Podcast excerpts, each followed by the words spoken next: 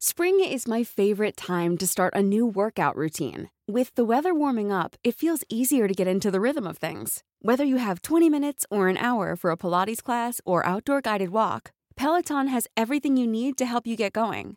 Get a head start on summer with Peloton at onepeloton.com.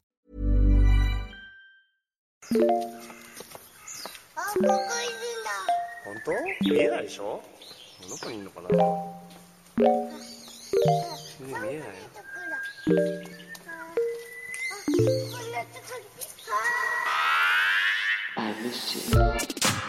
What's good, Internet? It's April 4th, 2023, and you are listening to Waypoint Radio, episode 555. I'm your host, Rob Zacny, and I dedicate this episode to Fives, the realist clone. Uh, I'm joined today by uh, our, our, our very own uh, I don't know, Kyle, do you see yourself as more of a Cody, a Rex, an Echo? You Uh, well, which one? Which one Jay? was the one that uh, like led that small rebellion against uh, what, what was this? What was the frog faced guy's name? Yeah, no, that's Fives who did that shit. Damn it! was like you already picked the good one. Yeah. Uh, well, I didn't pick it. I dedicated the episode yeah. to him. Also, it's dedicated to me. Yeah. We're missing a Uh, five though. We need. We, it's five five five five, right? What's the other Uh, five? Five star runtimes. This is going to be a Yes, long one. We're just going to commit to that Episode now. 555 with the five star run times. Patrick's thrilled to hear that, uh, given that he's Cannot sick, bel- cannot believe- kids. two two hours and forty three minutes long. Like, what did you even do for that long? I don't listen to the podcast, so I have to come here to ask for Well, hang on. an We explanation recorded- of your crimes. We recorded an extra like 30 minutes on E3. Yeah. Because that broke right after we stopped recording. we could not talk about Oh, E3 dying. all right. So yeah. That makes a little more sense. Okay, all right. so we we like still filled out a show. And Yeah. We, we shot the shit about like uh Kato's mixed destiny feelings, etc. Just like Mhm. lots of lots of Mhm. various things. Uh, but yeah, it was mostly Lot just baseball like hanging out, chatting. Yeah. like there was a huge segment on MLB 23. Uh, so there's a lot of like. Is that career mode there. good? I mean, it's the road to the show mode is always good, uh, but the storylines mode uh, is what we talked about mostly. That's the one with the uh, like retrospective on the Negro Leagues, and Yeah. that is that's very cool.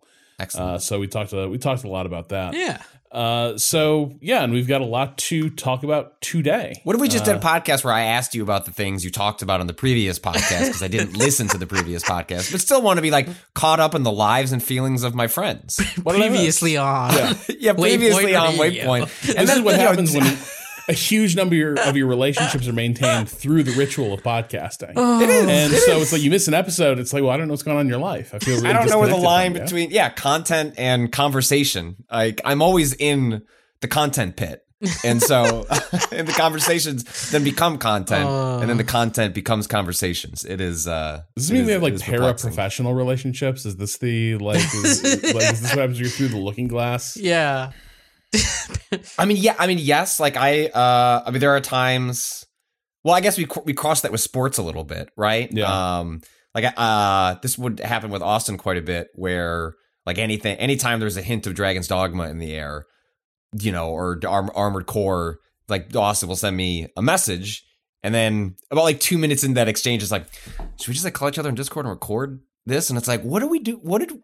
How did we arrive here? You're right. That is what we should do. But I find it upsetting that it, that we can't like sometimes find ourselves going, well, I just can't have a normal conversation. Got to Gotta- got gotta to put this a on a microphone. Yeah. No, I thought it was a bit when uh like a year or so after he retired, Johnny Carson appeared on Letterman's show and he brought out a folding desk uh, with a little microphone stand and he just he sat down in the guest chair and then just unfolded this entire thing to have a matching desk with uh, Letterman and he's like and he, I remember the bit was like Dave when you've been doing this as long as I have you discover this is the only way you can talk to people. And I was like funny bit Johnny. And now I'm like oh yeah no that was probably That's just true just yeah. No, I mean, I thought like you know when people have brought up in you know in a hypothetical, if Sunday wasn't doing what I do now, would you play games differently and think about games differently? It's like, yeah, I probably should. Would I even be capable of doing that? like when you've spent literal decades like having a, a certain relationship with something, healthy or not healthy. Like I don't like at a certain point you can't break that. Like how?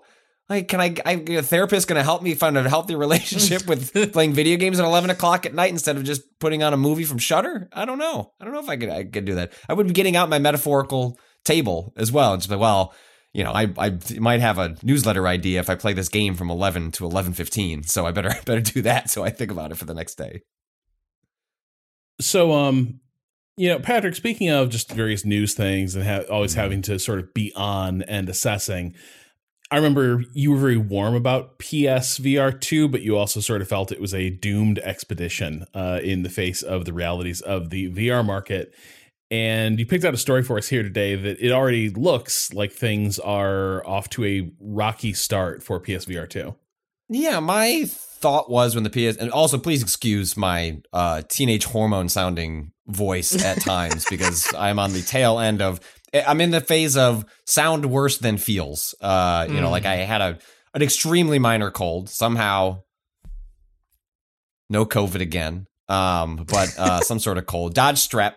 Do- Nice. Did not dodge the cold. Pretty much, if a if a if a if a three year old wants to lay their head on your shoulder while they're sick, there's not really a whole lot you can do. You're just inhaling the toxic fumes and hoping hoping for the best. Uh, and in in some ways, maybe that is what Sony has been doing with a virtual reality. A uh, uh, there's a, a piece in Bloomberg uh, uh, titled uh, "Sony PSVR 2 headset off to a slow start as metaverse push sputters." Sort of the important takeaway is sort of a, a number, a projection on uh, the potential uh, first, sa- like uh, roughly first month sales of PSVR 2 uh, which are coming just shy of 300,000, 270,000. I believe I may be pulling this slightly out of my ass, but I think Sony intended to at least ship uh, 1.5 million in its first year. Um, and so whether that tracks with their expectations or not, I think, you know, a, a device that uh, costs more than the base PS5 itself selling at that rate, I think suggests something that was a worry of mine, which is that is there a market for VR or is the is there the Meta Quest device and then everything else? And I think you can my intuition going into this was that I am glad that Sony is making the poor choice of making another consumer level VR headset. Rob, whenever I see you in person again and can just like bring this with you and you can experience Gran Turismo, I'm sure you're going to lose your shit because by all accounts it's an incredible implementation of the technology. And yet, going through that lineup of VR uh, software when I reviewed it, uh, you know, back in February was wow, this is a lot of games that I have played elsewhere. A lot of other people have played elsewhere. It's basically port- ports from the Quest plus a Horizon game and not a huge roadmap for where this is going in the future. Uh, and I can't really blame anybody for having a cautious approach to a device that very much seems like it'll have a price cut in the next six months in order to spur some interest tied to presumably some other you know more big budget games that Sony has to be making because Yeah. at the very least they're gonna they're gonna commit to this for a couple of years, um, even if it's not necessarily uh, you know something that you'll be getting big games for five years from now. yeah it, it seems like you would it's an odd thing where i am sure that the psvr is probably psvr 2 is probably appropriately priced for what it is Yeah. but the problem is that it is juxtaposed against a device that is probably a little bit underpriced for what it is because that's the console model uh, is that you know you you sell the thing for a little bit of a loss and make it up with recurring revenue and we saw this sales. explicitly with the Yeah. the the quest, right? Like they did they did the unprecedented thing of increasing the price. That I also think that price has then gone back down a, a tiny bit since, and that might just be the pro model that that kind of sputtered uh, uh, when it came out. Um, I believe sometime last year. But it's yeah, going to be tough when you have like someone being like, "Well, for that money, I could just like that's that's what a PlayStation Five costs." And Yeah. it's possible that in terms of sophistication and like, uh, you know, the demands placed on manufacturing to produce either of those devices, that is a perfectly fair price. But there is no way to get around the fact that like your PSV uh, PS5 does a ton of things. You know, it is you know it's a it's console. It is also an entertainment center, etc. And here's your PSVR, which is like so you really like Gran Turismo? Like, I mean, a lot. You really, you really want to be in the fast car now, and I do. And to an extent, like, there's a lot of companies that have built their, you know, built fortunes off of exploiting the, those types of niches, right? Like, uh, I don't know what the value of a company like Fanatec is, but they seem to be doing pretty damn well, uh, selling high end like sim peripherals to that market. But PS, like but like PSVR is ruled out of that market because it's a PlayStation only device. So that's that's uh, probably the other thing, right? Is the natural audience for a thing like PSVR two is your hardcore sim players who are like that will perfectly complement my three thousand dollar race seat or Mhm. my my flight cockpit, and PSVR just isn't that conversation because of the exclusivity. Right. And then, you know, I, I was raising that before it came out. It Yeah. was a, a huge sticking point in my review was that I think it was a very misguided, it's a real missed opportunity for them to have not allowed this to, even if it wasn't available at launch, to at least promise at some point, hey, we'll do some sort of PC uh, support for this because it really is an excellent consumer device. It is both expensive and Yeah.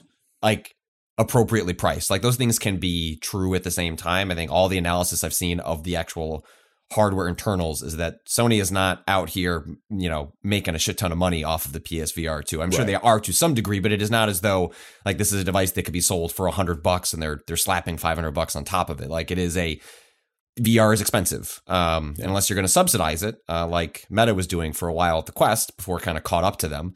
Uh, you are going to have this issue, and it's compounded by a lack of things to play. Like I played the Horizon game, I quite liked it, and now I'm right back in the rhythm I have been with VR before, which is I was very into it for about two weeks, and now it has slid back under a desk. Like now, this time it's only one wire, so that when there is something that comes out that seems kind of interesting, okay, it's not a huge deal for me to put that on, and that is that is helpful. That was a huge part of why I never really engaged with the the original PSVR beyond uh, its launch, um, uh, and like a, a couple of exceptions uh, because it was just a huge pain in the butt to set up, and it- it's one of those things where uh, the PSVR two came out. I was chatting about VR with some people again, and my brother, you know, he was at my house one time recently, and he's like, "Hey, I've heard." This, these these quest things are kind of neat. And I was like, I have one just sitting around. You know, I'm not using it a lot at the moment. And I put it on, and the thing I realized was that the PSVR 2's headset is a lot better. Yeah.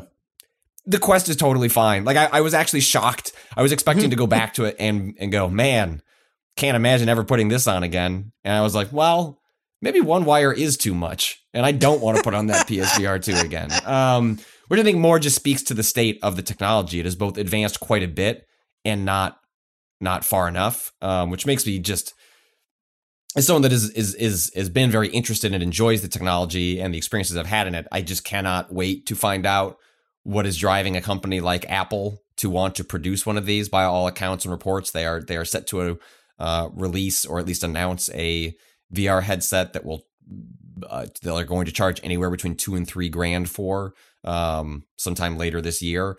Uh, and Apple doesn't have a strong history of supporting games outside of the iPhone and iPad, which is mostly just an accidental byproduct of those devices than it was Apple encouraging anything specifically. They just have a really poor track record when it comes to, to games. And the, the driving force behind any money being made on VR are games that are getting through Meta's kind of walled garden. They, they're very selective about the games that appear in their storefront. But part of that is to create a quality bar that is that is fairly high, and those games that do make it through end up making quite a bit of money. So it's it's a weird space. I you know I I was I don't know, quite rooting is the way to put it. But as someone that wants VR to continue to flourish, I don't think AR is a natural replacement for what I like about VR. Those are sort of separate technologies, and though they're they're frequently spoken in conversation with one another uh, when we talk about like technology of the next 10 years.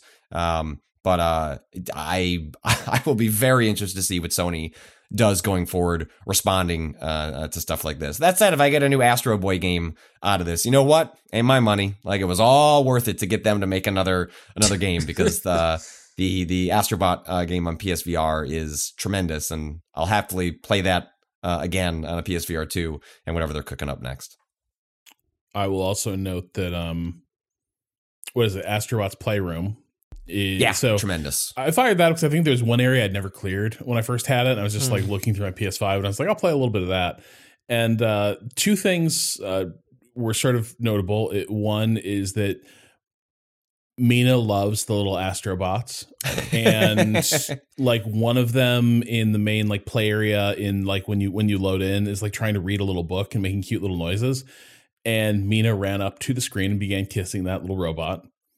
Um, which is very cute and also very bad for, For the ATV screen. screen. Very profoundly bad for an OLED. I was just Oh like, oh, that's so cute. Let me just see who can get me some uh, lens grade microfiber cloths here in the next uh, 24 Uh-huh. hours. Yeah. Uh, the and, other- and one, and one, well, just one thing about this story that I would note, uh, I think it speaks to what you're talking a little about, Rob, is that one thing the PSVR, PSVR 2 lacks that the PSVR did have was, I don't know how you would classify these, but essentially casual, non interactive experiences. Things that are just you put on the headset and get to enjoy the the the, the notion of like looking around a, an entire space that is reflected by your head movements is not just novel, but is like really fun. Like the PSVR came with this is what I showed people over and over. It came with a little demo disc and it had a couple of uh, little experiences. You know, there's if you've ever used a VR headset, I'm sure you've done like a you know uh, like a one where you're on a, a roller coaster, and this one was getting lowered into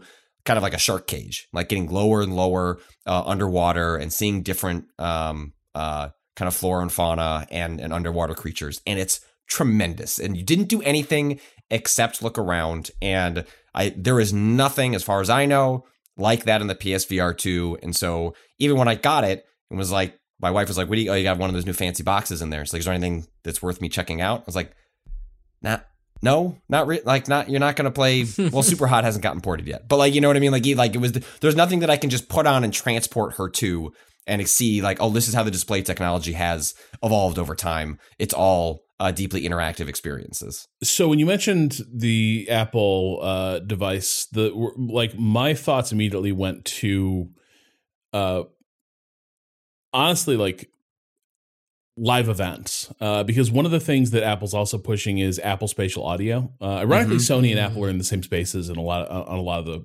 like on a lot of these fronts. Like uh, Sony has 360 audio, I think, and Apple has spatial audio. They're two different formats both trying to sort of deliver this idea of higher fidelity and more like present, a greater sense of presence. It's like not. it's Uh, like is is the idea there? You know this better than me. Um, that when you start to approach things like lossless or like high like high quality audio track, like uh, to the average consumer, you you hit a certain point where either through what they're listening through or even just their ability to discern hits a certain plateau, and that things like spatial audio that are more I don't know, for lack of a better term, dynamic, um, actually impress the average user more than uh, the audio quality getting higher, like on a thing like Tidal.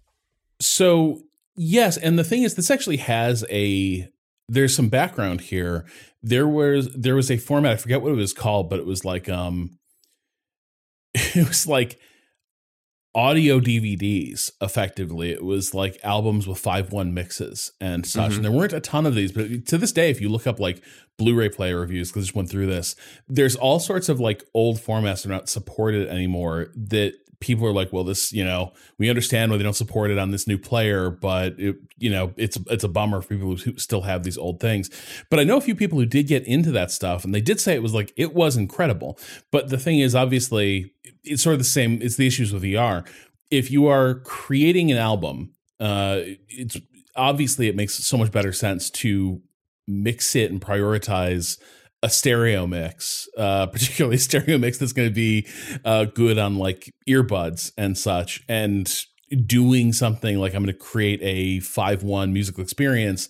You're obviously going to be uh, hitting a, a smaller, smaller, smaller niche. But people loved this. Uh, the people who got into it really got into it. It just never took off. And I feel like the spatial audio stuff is kind of the successor to that, where it's like past a certain point, nobody can really tell the difference between uh, like levels of audio quality.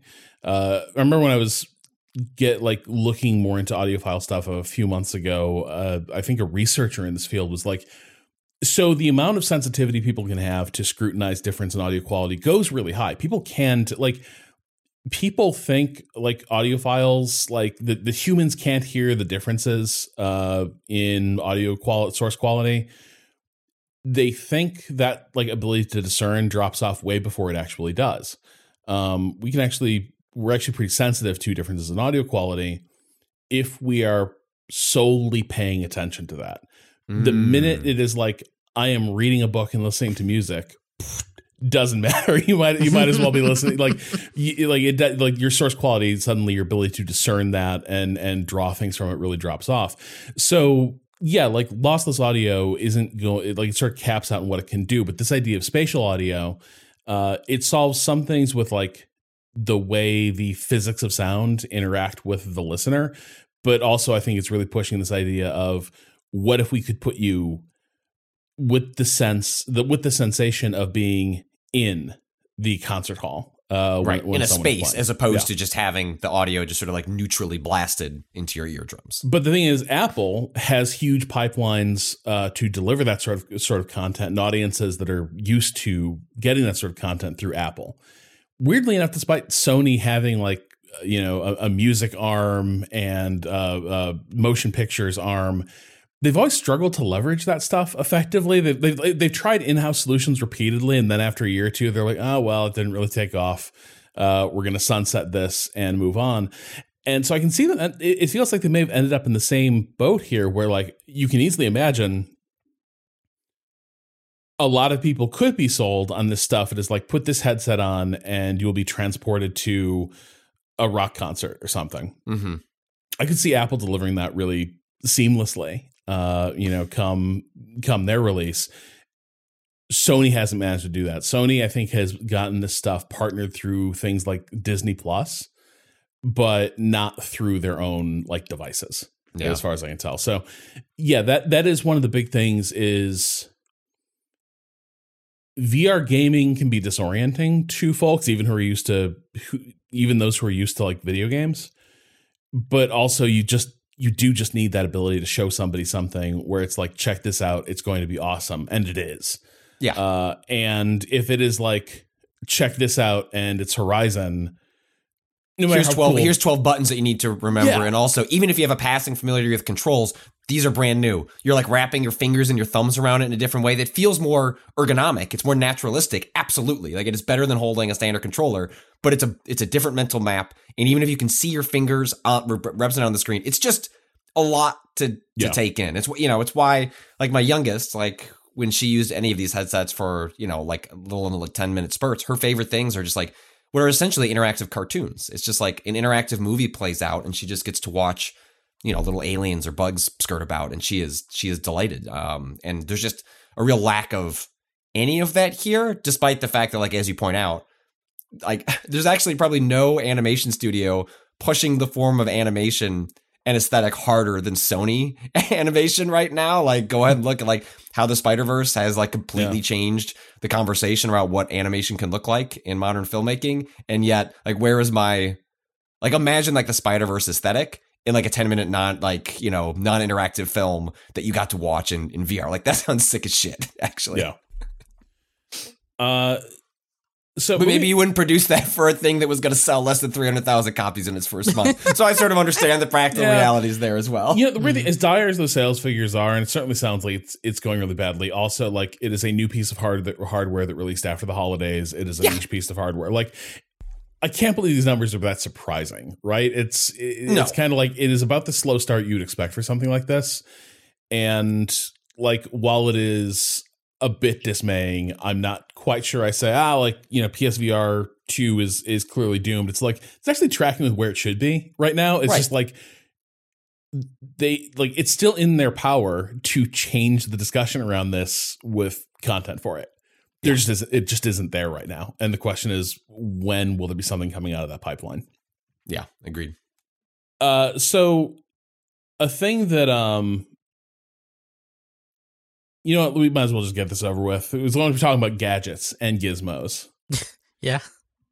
Yeah, so uh set up the whole office situation this weekend. I've still Ah. got like a lot of the the wreckage behind me. Um, I saw your photo. yeah. Then I saw lots of people commenting on your photo. Mm-hmm. Uh huh. So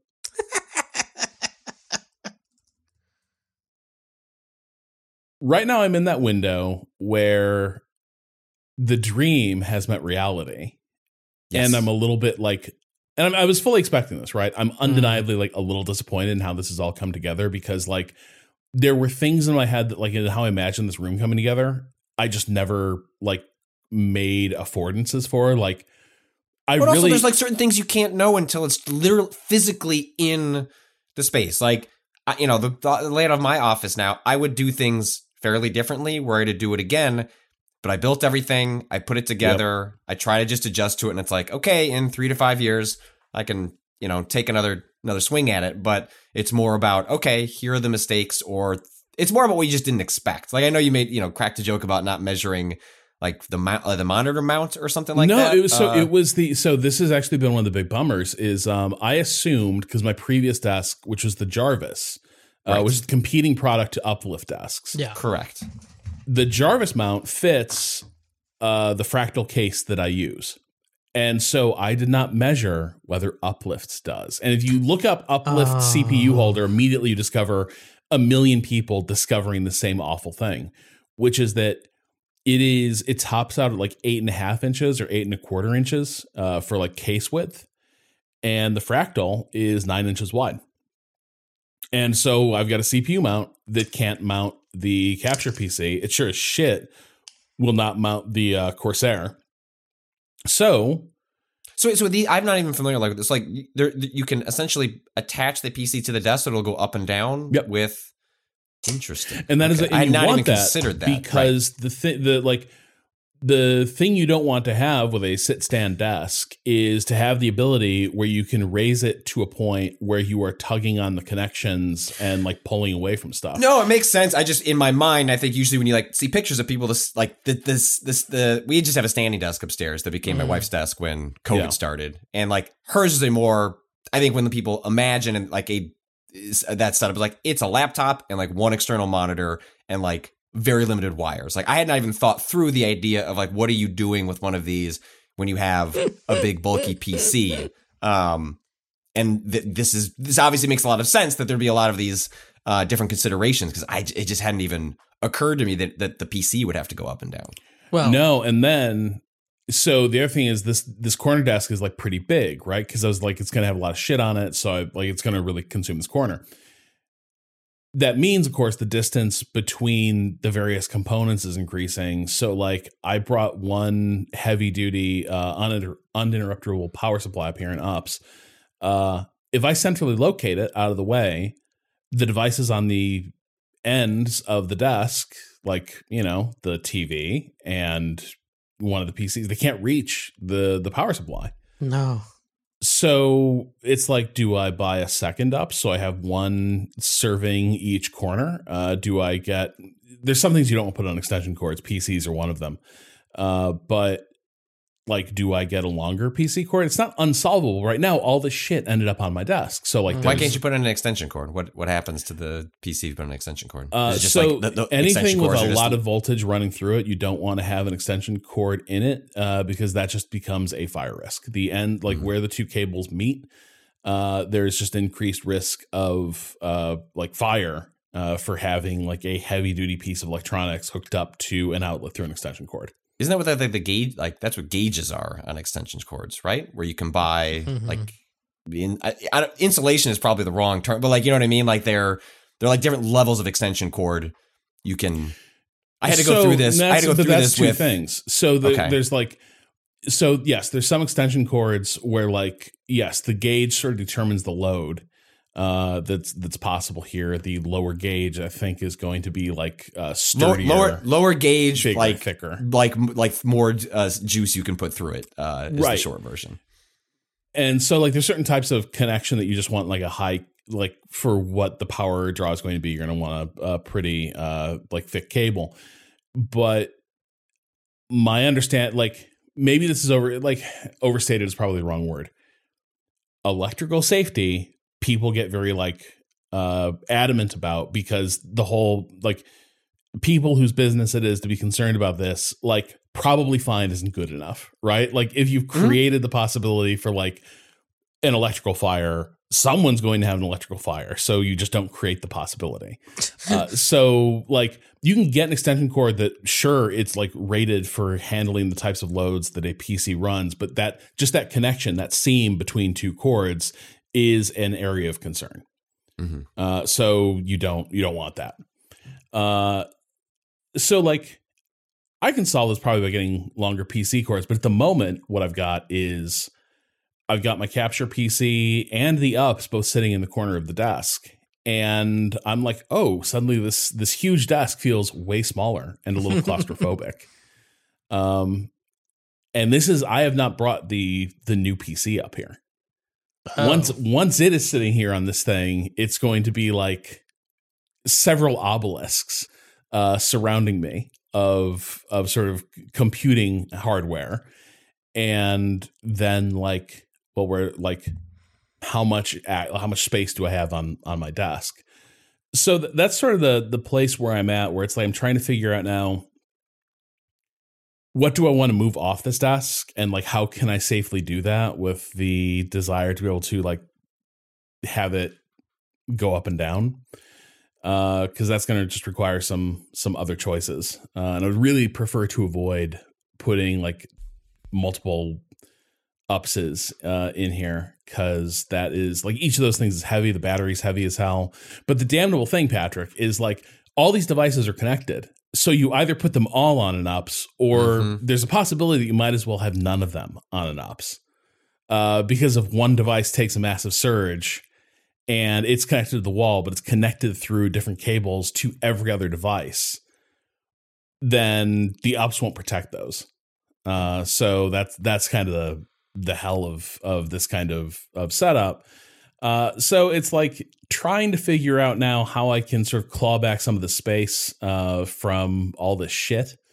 Um, like I've made my peace with the fact that like it being predominantly a recording space with lots of like possible connections and connections It's have to be easy to upstairs. It's not. It's not like Yeah. something people are seeing when they walk into the space. And at least I have found, you know, being in this house for six years, is in, in many ways you just have to assemble it and Yeah. then live with it, and then over time you'll come up with ways Yeah. of tweaking it, as opposed to thinking as though like you, your your desk is in early access. Yeah. Rob. you know what I mean. Like it's here, like the basic functionality works, and I think stressing too much over uh, getting to the idealized form obviously easier said than done for me Yeah. just given the difference in our personalities but that I, I feel like some of those things just by like talking to people Oh yeah. sitting with the space just random like browsing of the internet you just start getting ideas and like oh you know this is the same way that i you know creep on people's garages how are you organizing your garage you know what i mean like just Oh, stuff yeah. will strike you like oh shit i didn't even know i could do that with a desk and then uh, maybe that solves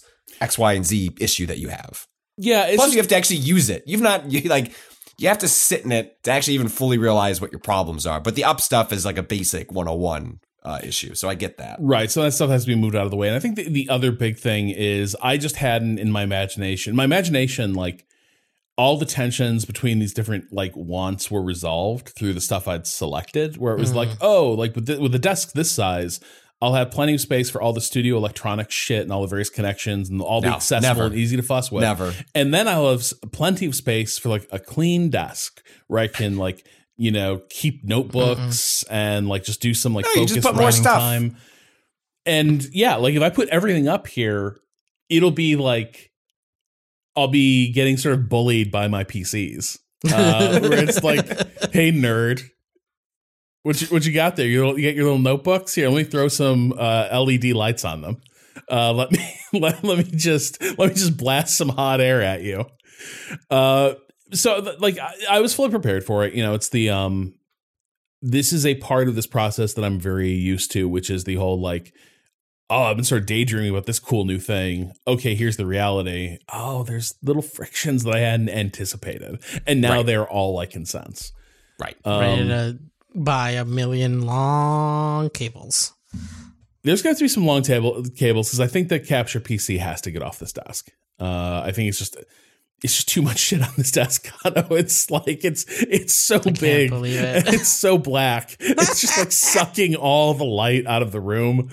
Um, Yeah, both of my I- PCs are on the ground. On opposite ends of this table too. I just bought six Ima- foot plus cables for Yeah. everything. if I had, uh, man, and if only if I had a, just one CPU holder that fit this thing. The thing I'm thinking about is like, I don't think there's anything like special about the Jarvis CPU holder that means I couldn't just drill it into this this desk. Like, No. Probably I not. Just, I just slap that shit on. Yeah. Um, but then you're then you're drilling into a desk. That's That's scary. That's it's already gotten drilled into mark. a bit uh, in part of in part of the process of putting it together, which I think is the other thing that like threw me off a little bit about this. So Uplift instructions are like, and then you book a TaskRabbit to put it together, or you can do it Uh-huh. yourself. And I was like, no, I will just have a TaskRabbit come and do it. But they don't have like prefer there you know what I mean there's no certifications for this just like go and TaskRabbit and like find It's someone just a like it's just a local person, good right? at It's like not doing furniture and So, so like I- sometimes when I've gone, you know, done things through Best Buy or and like I had a washer or dryer installed, I, like I'm sure it's still contracted, but like they kind of handle that handoff for you. I, I don't know, like it can be depending on where you're ordering from things.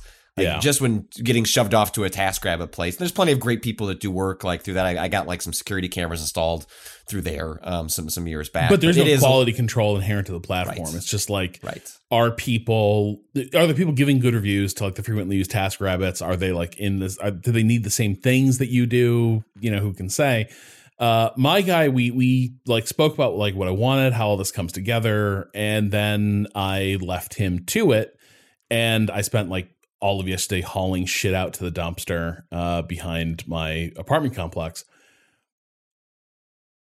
and i'm busy with that for a couple hours and then he's like all right we're done and I go upstairs. He put it together backwards.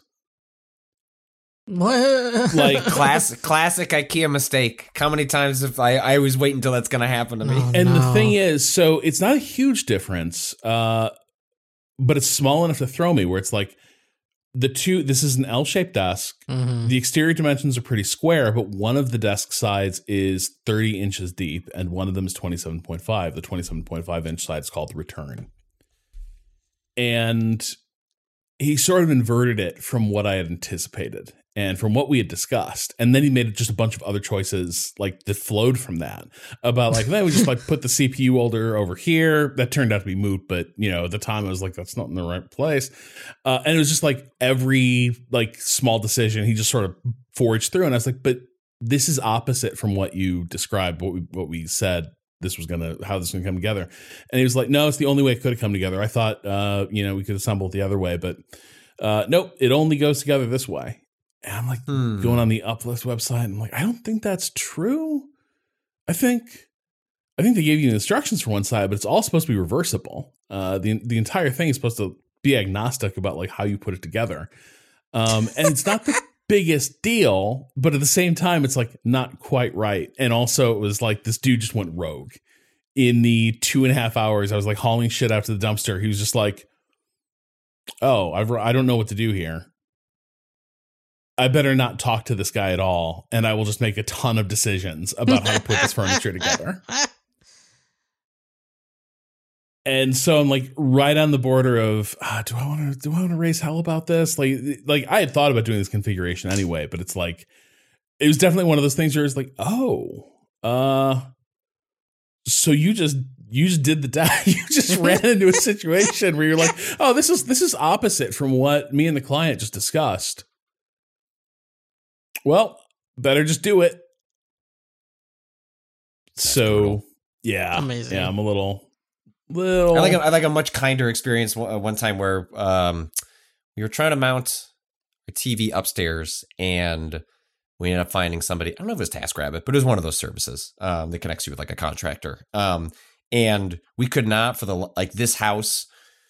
The studs can be very difficult to find. You're trying the knocking technique. I've bought like two higher level beep beep beep beep devices, but like all it will reveal to me sometimes is like there's a bunch of wires back there, like electric, like uh, it, it is suggesting that there is like Yeah. electrical back there, and you can't know whether it's live or dead. I anyway, so I like I did everything for the TV mount except for literally like it was on the TV. I just had not mounted on the wall because this was going right where our kids are always hanging out, and it's like I'm not fucking around. I will pay the hundred bucks to have somebody come in and do the final two steps, and like this really nice old guy comes in, like figures it out, like was able to explain a little bit about how the the walls work. Um, and he was like, "You, I know that you explained it in the email or the description, or whatever, but like you really did like ninety five percent of the work here. I'm just going to charge you half. I feel bad. I'm going to be here for 10 minutes. And I was like, I was like, that's fine. I just need you to be here for the 10 minutes so that I feel better about this process. and that, like, I just don't trust that, like, I could, I could properly find the spot for it to be mounted and not collapse upon uh, my child. Yeah, that is the uh you know, it like I was looking at the instructions, didn't seem that complicated, but at the same time, it also seemed like a huge pain in the ass. Uh Yeah, I put like, to, I put together the. I mean, I, we bought it right as COVID started. Like Yeah. everyone was like reshaping their homes. It's not an L shape though. It's just a rectangle, so it's probably a little less involved. And um, but yeah, it wasn't fun. I, I didn't I didn't enjoy that process. No, no. This is this is the other part, right? Where it's like I got to make my own mistakes though, Rob. You know, like that's the part of the Yeah. part of the fun of putting it together. Is Then it's just on you.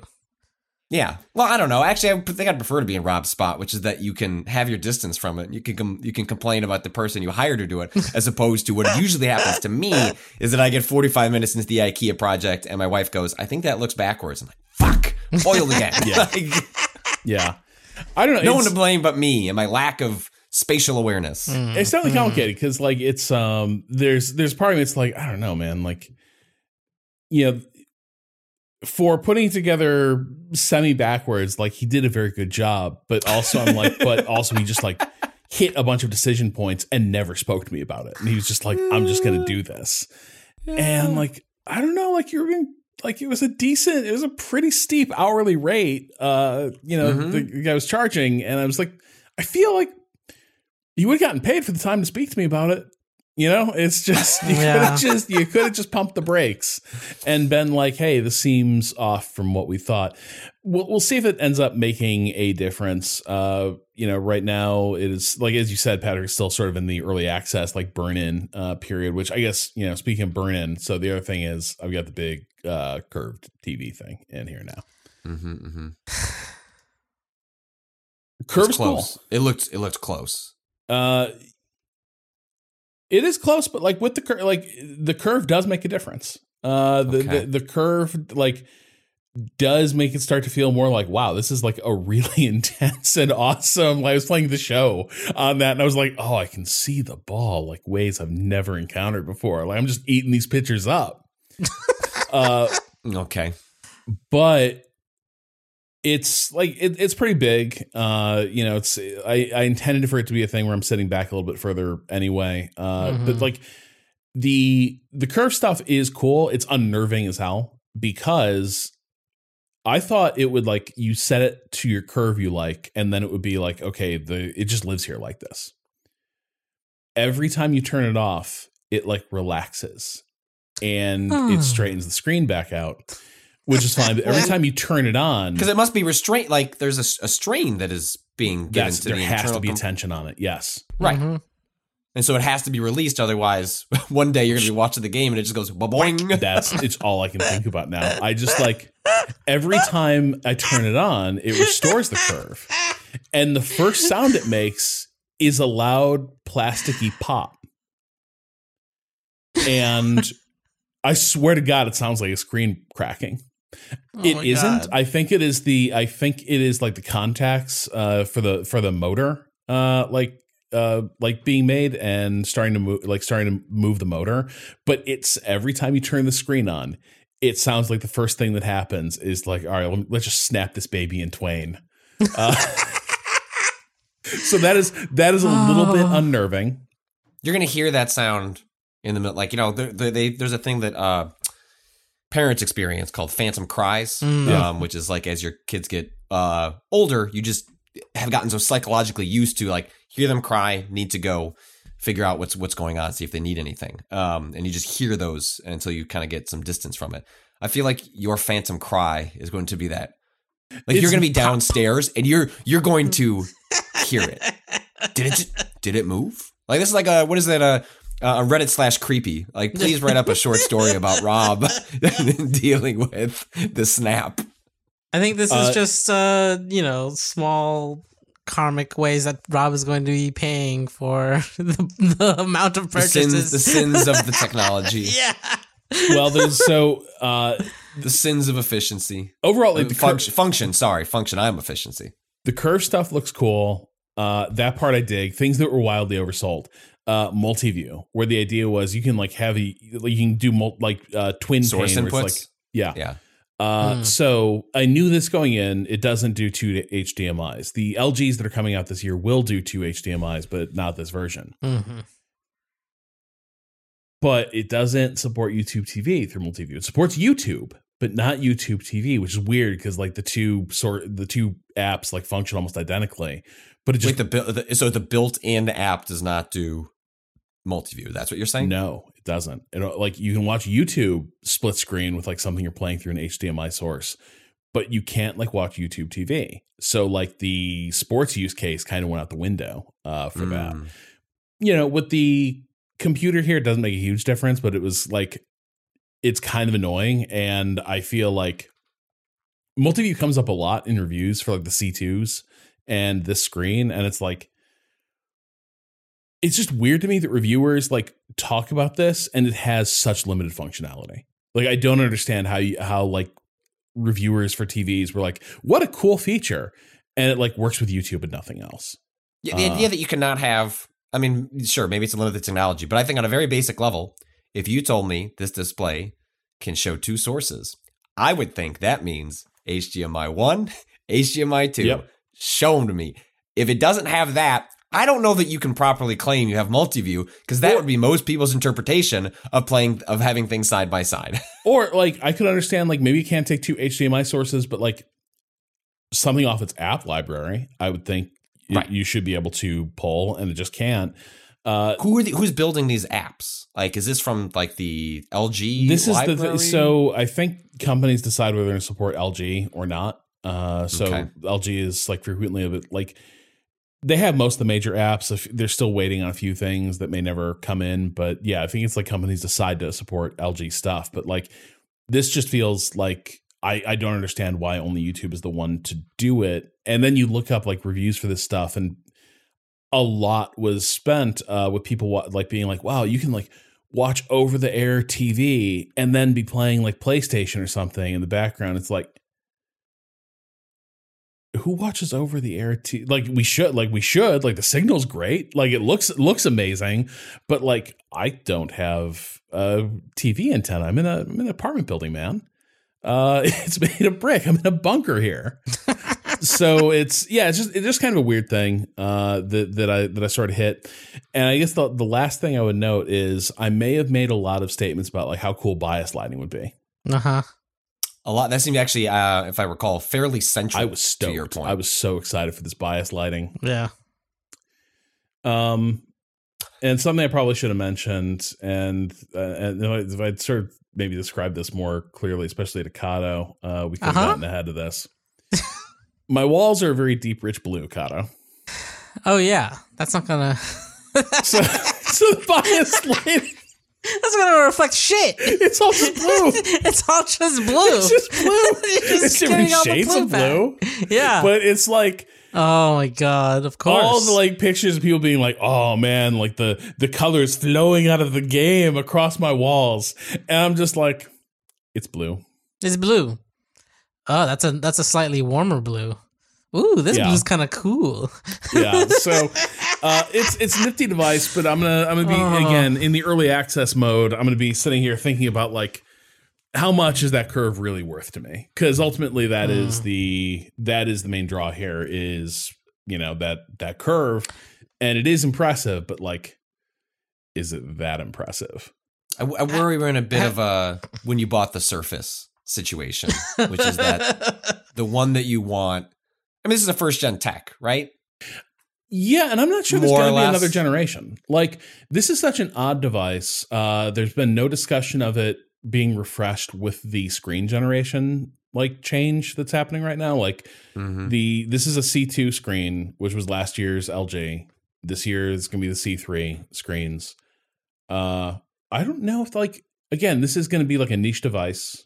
I do kind of wonder if there's going to be like a version 2.0 of the OLED Flex because it had the same reaction from everybody, which is like cool device, wildly expensive for what it does.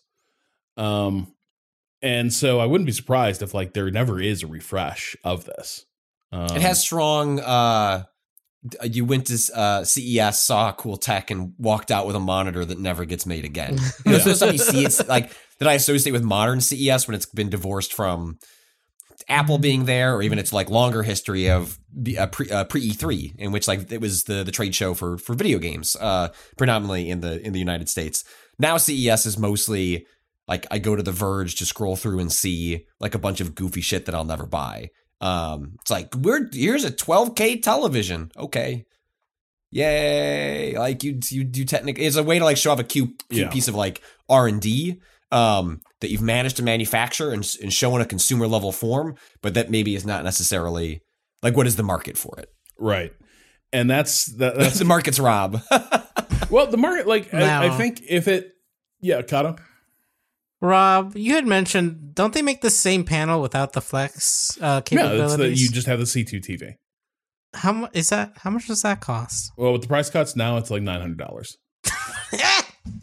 so that's like within the ballpark of what yeah, like what, what a lot of that stuff would. Yeah, No, I just. But do you, Patrick? Do you remember the price point of the curve? Yeah, no, I've, I got I look, I I got I got my I got my goofs. I, I Okay. kink No, I think- Rob but a lot I think it last is week. the I, I think it is the like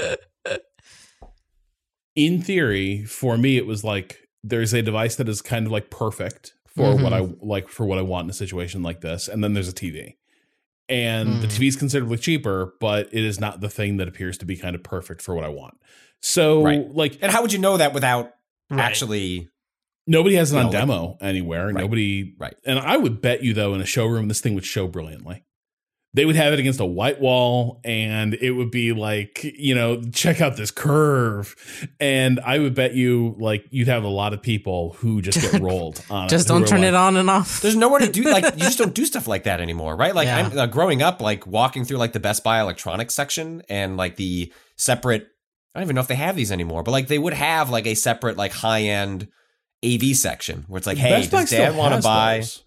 Huh? Best Buy still has those, but they are kind they are kind of a shadow of what they were. Uh, I just don't, I just think that people give a shit like like the the the the, the rise of soundbar like things have gotten good enough for most people that you know things like Sonos it's just like you can spend a fraction of the cost of what those things used to and they they sound look good enough where there's just less of a reason to have the let's cannot you know let's let's get a bunch of money on dad's wallet which I think is what those things were set up for you know in the 90s and early 2000s it was my memory memory of them Yeah, like yeah. So like, I think for me, it's I, I'll be playing around with the screen for a bit more. I'm gonna have to make a call on whether I'm gonna keep it. Uh, probably in the next few weeks. But honestly, a huge thing that's gonna make me like inclined to keep it is returning this makes me want to jump out of my window.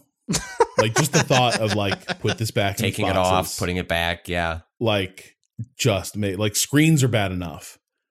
This thing, how do you get that back without them telling you you broke it right, right. That is Can they come pick it up? and also like it it's weird but the packaging defied the laws of physics because there was more volume like unboxing it created an infinite volume of packing materials Mhm. compared to a thing that was just self-contained in a reasonably sized box so the minute i took this like shit out of the box my How does it apartment filled up in? to the knees with styrofoam Mhm. like i just can't like everywhere i go it's just styrofoam packaging materials so I, I had this. I had this recently. I don't. I forget what the device was, but like I was trying to return something, and like the packaging was so efficient, and I I respect it. I respect it.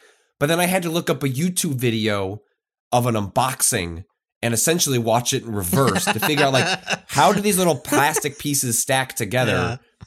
to like fit the box like the box will only close if it goes in the Yes. order it was assembled and so i'm watching an unboxing video to just figure out how i get it to, to Well, close and- properly TV boxes are open at the bottom, so it all just slides off, which Yeah, is great yeah. until you unbox it the first. If you ever need to rebox it, you're fucked because there is no bottom. So you need to get those like heavy like zip tie straps to go over it, or else like you can't safely move it. Uh, so that's going to be that's another wrinkle to this. But honestly, I can't even really assess it until I deal with some of the other desk stuff. But it's like it is it is a cool device. It is again, like in terms of the reality, uh, slightly underwhelming compared to what I was sort of like geared up for. But at the same time, like it is kind of gorgeous. And it is it is a hell of a thing uh, when you're when you're sitting there embraced by the curve, uh, playing playing in 4K. War- the like- warm, the warm embrace of the curve. oh yeah, it's it's it's a it's a hell of a thing. But Watching these Bulls come back from 23 points down. Ah, just wrap, wrap DeMar DeRozan all over me, Rob. Compton's finest. Sorry, just the uh, like again. I just like I've got Stacey King now all the time in in my head. Is I didn't enjoy. I forget. We'll have to talk with this on sports, but someone explained the mouse uh catchphrase uh, and how it relates to basketball. What is the, what is it like a, mo- a mouse, mouse in the house in gets the cheese. That's just free Mhm. cheese right there. bang bang bang. That's true, I guess. Yeah. It's it's an incredible array of weird isms. Did you catch their um? They were calling a game out of uh, uh Charlotte. Actually, they're playing. I think I think it was the Hornets.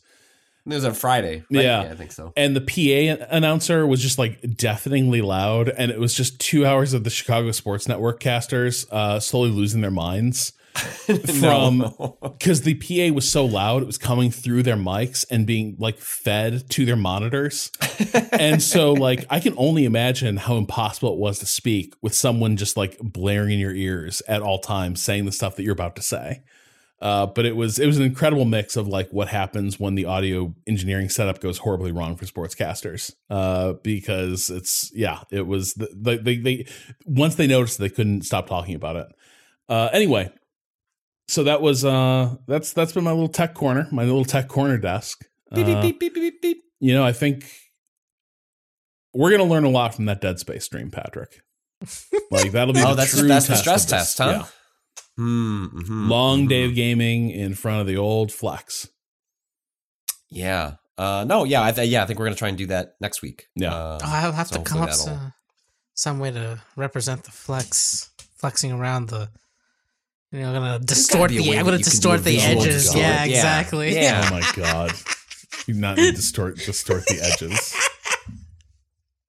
God, can you can you look up um like some sort of video that like review of the monitor, rec- isolate the sound of it making The, the snap, and then just feed that into Rob's oh ears god! every once in a while. Just every once in a while. I haven't, so the videos I watched did not do justice They didn't make to the the, noise? sound of the motor. Oh, you okay. might hear the motors running, but like the snap is different. Like this is a like again deeply unsettling. Uh, but you know is you know that's just the sound of progress. I think that is the uh you know instead of being scary, Progressing toward the end of a warranty. Time ticking forward. Yep, just every Can you single get an extended warranty on that monitor if you keep it? No. So the uh the place I bought it from was like, nah, we don't really do extended warranties on stuff that like Hmm. uh they they do a lot of like service stuff for like audio equipment, like vintage stuff, like Uh-huh. which is true for a lot of these like places. But they're like, no, LG stuff we leave to LG. So Okay. I am on my own with this beautiful, strange objet, uh, you know, hanging out on on my desk. Uh, anyway, we will we will leave it there for now. We will take a quick break, and when we come back, we've got some more game stuff to chat about. Back after this.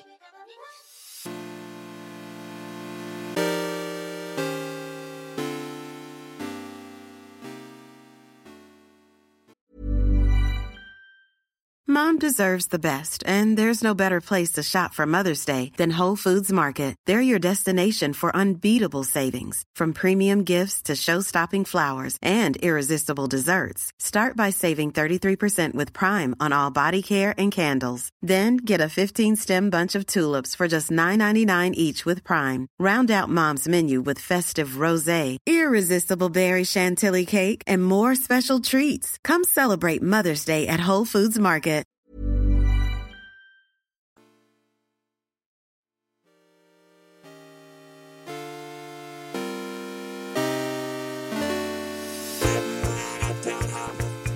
And we're back. And hey, just as a reminder, Waypoint Plus listeners got the uh, the podcast ad free. Learn more at waypointplus.com and see how you could have filled that break with nothing but cool jaunty little tunes that the Kato drops in. Uh, so, Patrick, you are still on the Resident Evil 4 uh, bandwagon. Yeah, I'm I'm nearly done with the game. Uh, when I uh, reviewed it, I you know played about about half of it, and now I've been kind of working my way through the the back half during my four days off. That really that's deceptive. That was not that did not count. None of, I did get to go to the Cubs game opening day. That was that was I got to do that with my wife, and that was delightful. But it's like one day spent uh, with my youngest coming back from a trip, and the or the oldest coming back from a trip, and the youngest was strep throat. Well, that's one day gone. Um, the Tuesday, the first day, the youngest came home from school with the strep. Well, that's an entire day gone. And then Friday, I spent prepping for the youngest uh, Spider-Man party on Saturday. So I guess I got I got to go to the Cubs game, and somehow I took four days off. But occasionally during that period, I, I continued to play Resident Evil. The thing I'll note, I'll, I kind of save overall thoughts towards once I've actually like finished it in the next couple of days. But um, an interesting thing I would note about this one and where we talk about this game in sort of the broader array of remakes and revisitations that we are seeing uh, increasingly for like more modern uh, games is that there's just not that much of a distance between when Resident Evil 4 came out and now.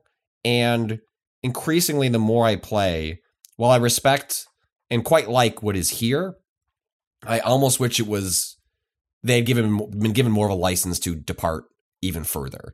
Um, Resident Evil 2 feels is a pretty radical departure in many ways from that base game. It is not just an aesthetic layer, and that's the, the oversimplification of what's happening in Resident Evil 4 as well. But it's like, look, man, that original game is still here. It's still great. You can buy it. Take a bigger swing. Like why? You know, like Yeah. I wish I wish the swings here were were bigger. And I, I made that note before, you know, in talking about the game before. But it's a point that I think is only exaggerated the more that I play. Um, and I think that also I've seen other, excuse me, folks who are who played a ton of Resident Evil 4. I played a lot of Resident Evil 4, but you know, I played that game once, beat it, loved it, and kind of moved on with my life. But folks who have played it a bunch of times, it's like, you know, I understand their complaints over the combat rhythm, where it looks awfully similar to how Resident Evil 4 plays, but there is a repetition and a specificity and a repeatability to the combat flow of Resident Evil 4. There's a reason it's a very popular speedrunning game because there's a predictability to shoot guy in the knee, you know, kick them with a quick time event sort of sort of stuff. Like you can kind of get into a a very specific flow. And understandably Resident Evil the, the remake kind of makes it so you're not as quite sure what's going to happen. If I hit a guy in a kneecap twice, maybe he goes down. Maybe he doesn't. Maybe he does go down, but he doesn't actually give you the prompt to do a melee attack. And so there's way more ambiguity in the combat. I don't have a problem with that, but I understand folks who look at this remake and go, well, gee, there are differences here, but it's awfully similar. And if it was more different, then you you would feel less weird about the ways it was the same. And I guess mm-hmm. that is the kind of the the odd tension that this one exists within is that I feel like without knowing exactly how it, what Capcom assigned to this team in terms of like here's what you can and can't touch, it does feel as though there was a real genuine attempt to keep a lot of it intact. Uh, not quite change around the margins, but it's it's it's not wholly more than that, all, all told. And even though I think it's exceptionally well done, really fun to play, and a great entry point if you have not played the original, as someone that has played the original, I kind of can't help but look at this and go, I, I wish I was more surprised at the things that were happening here, and that they were they t- they took uh, some, some more risks on like reinterpreting what Resident Evil Four was. I don't I don't know that I needed it to be this whole notion of like matching the visuals to my memory. I sort of like would rather be more surprised by the things around every around every corner as opposed to just kind of matching the nostalgia. Is it a bit like uh, you know, we had the same reaction to Dead Space, which is like this feels a lot like Dead Space, and then it's like, no, it is not actually. It's like profoundly different in ways that we spent a lot of time appreciating and coming to understand. But like the initial impression was consistent with our memories, but then it is a different work. It is doing different things. It is going about its business in a different way. And Resident Evil 4 just sounds like it is actually that thing where, where you come in, you're like, man, this feels just like Resident Evil 4. It feels a lot like Resident Evil 4. I think it's Uh, closer to that. I, th- I think it is definitely doing things like Dead Space, where if you were to play it back to back or simultaneously, that you would be surprised at the amount of things that don't match your memory. But I do think it's not quite just like layering on a new coat of paint that is, does a real disservice to to a lot of the the the interesting design work that has been done here. Um, I'm just not somebody personally who gets like when remakes, whether it's movies or games or whatever. For me, like I would rather the creatives behind those works reinterpret the work as opposed to just trying to match the past. And like there there can still be a joy in that matching, but that stuff already exists. Like do something new with like the template or the foundation. And I just kind of wish there was a little bit uh, more of that uh, uh, happening here. Um, but you know, I think that also speaks to the foundation of Resident Evil 4, which is that you know I could also understand looking at it and going, yeah, but why would we do that? But then you start to get into the whole exercise of why are we doing any of this at all, and then that gets that can get dark and cynical uh, uh, pretty quickly. Um, whereas you know, I think I was we discussed this when uh, uh, we were discussing with Ren, but like she was asking about uh, Resident Evil Code Veronica, which is a game that you could not do this. You could not take its foundation and go, haha, just upgrade those graphics. You really have to like radically rethink how is that game working. Um, and I think because Resident Evil 4 was as good as it was and still feels relatively modern, you end up with a game that feels kind of safe by comparison. And while still excellent, I, I wish was a little riskier. So I'm just hesitating over this next story because, like, um, it's the so the the uh, a- actor playing Ada Wong uh, being targeted by harassment campaign.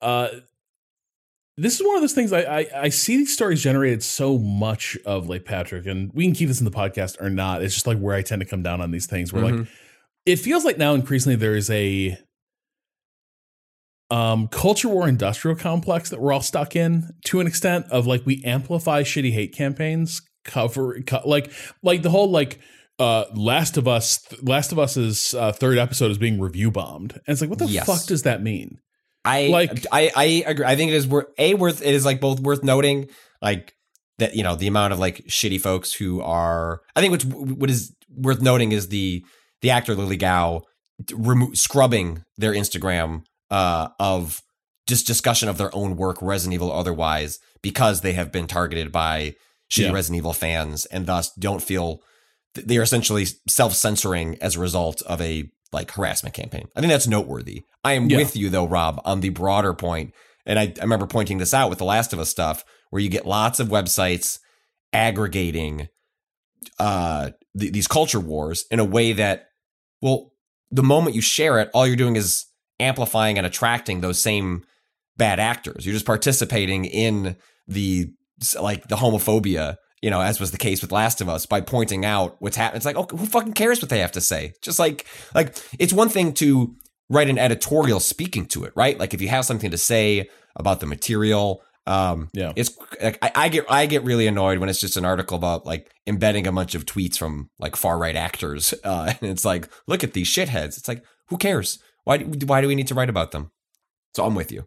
Yeah, no, I mean it's it is tricky because like obviously these like campaigns are enormously destructive and harmful, and yes, like uh clearly like Lily Gao is sort of batting down all hatches and is trying to disappear this uh piece of work from her uh like online presence, and you know obviously there's people speaking out in support of that, and this is something that happens to uh like voice actors, particularly uh, voice actors who portray like female characters in games.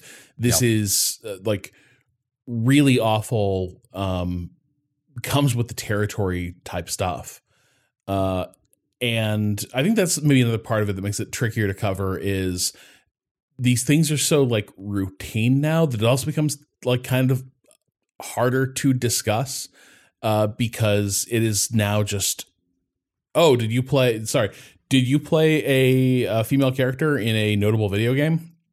Well, here is the other thing that comes with that, uh, which is awful misogynistic fan bases.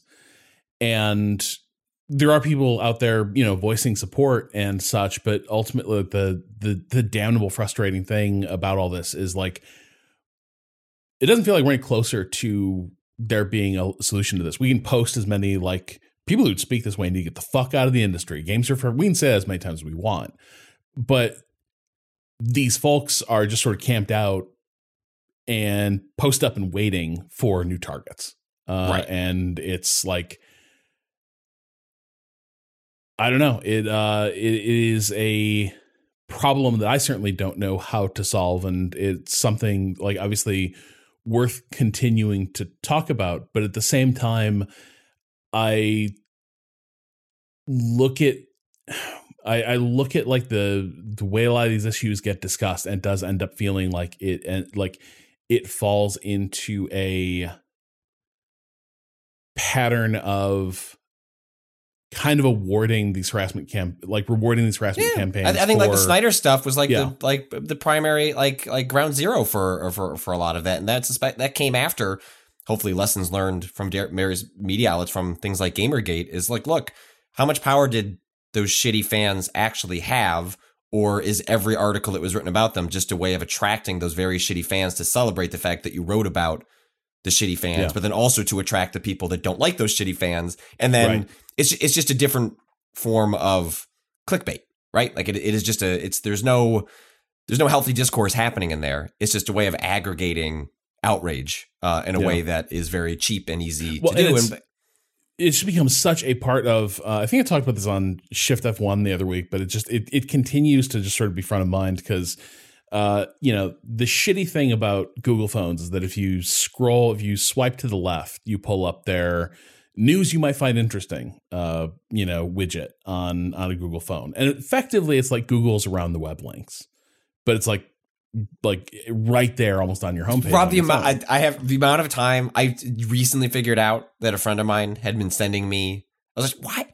Why every time, like three different times, you have sent me something, be like, isn't this interesting? And I, I click on it, and I'm like, none of this is true, or it's like framed horribly. And I eventually was like realized it was coming from Yeah. exactly what you're talking about. I was like, sorry, man, like this is just not a good place to go to get information about a film or something. and it's happening fucking everywhere. It's like on every on every topic. So like uh, when Henry Cavill uh, left The Witcher to go do DC stuff, and then all the DC, DC stuff gets blown up, and there's like rumors coming out of the Witcher production that he's just a huge weirdo to work with and was like like toxic and misogynistic, but then also maybe like they weren't working with him well, and like the Netflix. But you can sort of see that there's entire like content mills generating stories for both camps in this. Yeah. Out of what appears to be like nobody's ever really given that many explicit comments about like verifying any of this or the notion that there is like a Cavill camp and a Netflix camp and all this. There's very little like to pin down and identify what's happened here, but there's this like content industrial complex creating this notion of like the pro and anti Cavill camps and having them fight uh, Yeah. online. Uh, this this is just kind of everywhere. Uh, yeah, now. it's difficult it because uh, uh, on one hand, you don't want Lily Gao to experience like not have it acknowledge what is happening to her, and the difficult part is okay. Once you've acknowledged it, what do you do as part of that acknowledgement? And I think that's you know to your point earlier. Not that I expect any of these articles to have a solution. Um, you know, if anything, it's maybe the problem here is that you know you don't have someone like Capcom coming out. Like the most powerful actor in any of this is the publisher that vo- gave her the voice direction on this character. Like voice voice acting is so specific to the direction given from uh the companies producing it. Like the, the actor in the scenario, uh, Capcom. I guess I mean, I mean I don't mean that as a voice actor, but like Capcom is the company. You know, so far at least uh, to from what I can see has been have been silent. So I you know I'm I'm sympathetic to news outlets that are coming at this from a good faith place of this person is experiencing like a form of like online suffering and it's worth pointing out that that is bad and that either that's whether that's a form of like solidarity or at least just pointing out like bad thing is happening it's worth acknowledging that. Uh, and yet i don't there's a fine line between i think that's why the last of us stuff got me so upset because i think there's something like reading like the, the eurogamer piece is the one i, I linked uh, for us to, to go and I, and I think uh, Vikki Blake at Eurogamer did a great job, sort of like covering the bases of like what is going on here. Um, what you know, and and and try you know does not fall too far in that territory of the stories that bug me. The Last of Us one bugged me because it's like people are writing up the the IMDb like comments and ratings. It's like why the fuck do I care about that? Like you have to explain to you have to justify. It's okay to write up people th- saying things somewhere, but give it context. What do I give a shit about like the IMDb ratings of this fucking episode of a television show? Yeah, increasingly, I don't give a shit if something's being Steam review bombed. Like it, like yeah, we get it. Like people are like, here's who we hate today, and show up and they try to like wreck their business, but it's not a not a huge deal. I guess maybe with stuff like this, where Well, I do get a little, like I, I do get a little bit more tuned in. Is like there is a workplace safety of this uh, aspect of this that I think is not being like handled sufficiently. When you say like, what is Capcom doing in a situation like this? The thing that concerns me is you had a lot of like contractors who are like, thank you for your work, good luck out there, Right. and you know there's there's situations there are times when like people genuinely might need someone to open their mail and I don't, mean, I don't just mean like to like you know to see like physical mail because like somebody's trying to like send you a bump but i just mean like we are going to give you a social media manager for the release window who for like two weeks you like will just handle this and will just be the person like running point on absorbing this you can go off and live your life but you don't have, like if the actor is the one who had to scrub their own timeline and handle all this on themselves i think Right. that that is the stuff that like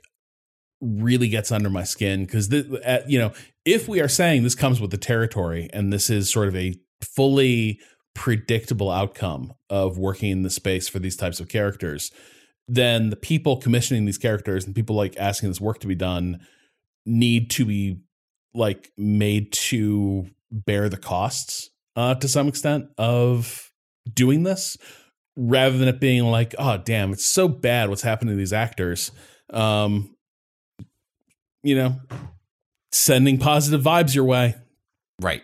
that's like sometimes what people need is like Th- That's not, like signing vibes, them up for delete me and getting like their personal information scrubbed Right. from different places, which is like a very practical way of protecting people when they become the target of harassment campaigns. Yeah. How do, I, th- I thought you were were you trying to say something earlier? Nah, I mean, just uh, us. I I feel like the Steam review thing was like there's a small difference there because it's the it's the it's the place you go to purchase those things Yeah. versus like you know IMDb and like other review like Letterboxd and stuff where like you kind of have to go searching for that sort of content there. But I can see why it might be worth just like pointing out that it was the reason there's such a big jump and like that's why steam added that little like thing like we think this was bombing activity it's because sometimes it's like it got bombed and it's not bad so we don't want to like we gotta give the devs a chance at actually you know Well, it affects the algorithm, right? Like it affects how things are displayed uh, in the Steam store, and you can imagine that being weaponized uh, to try and punish games that are too woke or whatever is the, the, the No, I agree. allegation. it is a more serious like it is the equi- like it's a world of difference between like I guess just because the bear is on my mind, but like Steam reviews is like people like throwing a big C into your restaurant window yeah and be like, "Oh, you don't want to know what's you don't want to know what's going on here." Like it's not passing inspection, and really, it's people just with an axe to grind, making it look like this product is legitimately like shit. yeah And actually, it's like I don't like what the developer tweeted the other day, or I don't like what this game is about. But uh, whereas, like, but IMDb reviews, who gives a shit, right? Yeah. Like, literally nobody, nobody in the history of like the internet has ever been like, "Is this any good?" I shall go to IMDb to find out. Mind you, IMDb is still out there pitching like we could be a portal of whole bunches of experiences. No, you're not. No, you're not. They All have people want television I- shows. I I IMDb know. IMDb made things IMDb Yeah. TV. oh my god Yeah. It They- still they- exists, right? They're still pitching it. There was a major show, fairly well, major, and like it had a like a really notable mm-hmm. actor. Which what was it? trying to find it. Um, I don't know, but yes, they they, so they have so ironic, uh, and we can't figure out who was who was in Oh, the cast for the Where IMDb? TV show. look it up no no yeah IMDb TV does not work as a search it's not not Yeah. bringing it up But yeah, it's but it, it's Oh, a they- weird- okay. This is okay. I found it. I found Yeah. it, I found it. On April thirteenth, twenty twenty two, it was announced that a spinoff of the Prime Video series Bosch, titled Bosch Legacy, would premiere on the IMDb TV service on May 6, twenty twenty two. Um, Wait, is this for the se- is this for the part of the series where No, because Kato, because canonically, Harry Bosch leaves the LAPD and then comes back to work cold cases sometime later. Uh huh. Okay. Okay. I, I guess. Sure. It's just. And then I I, think, know. and then I think there's a no. That actually is a TV now.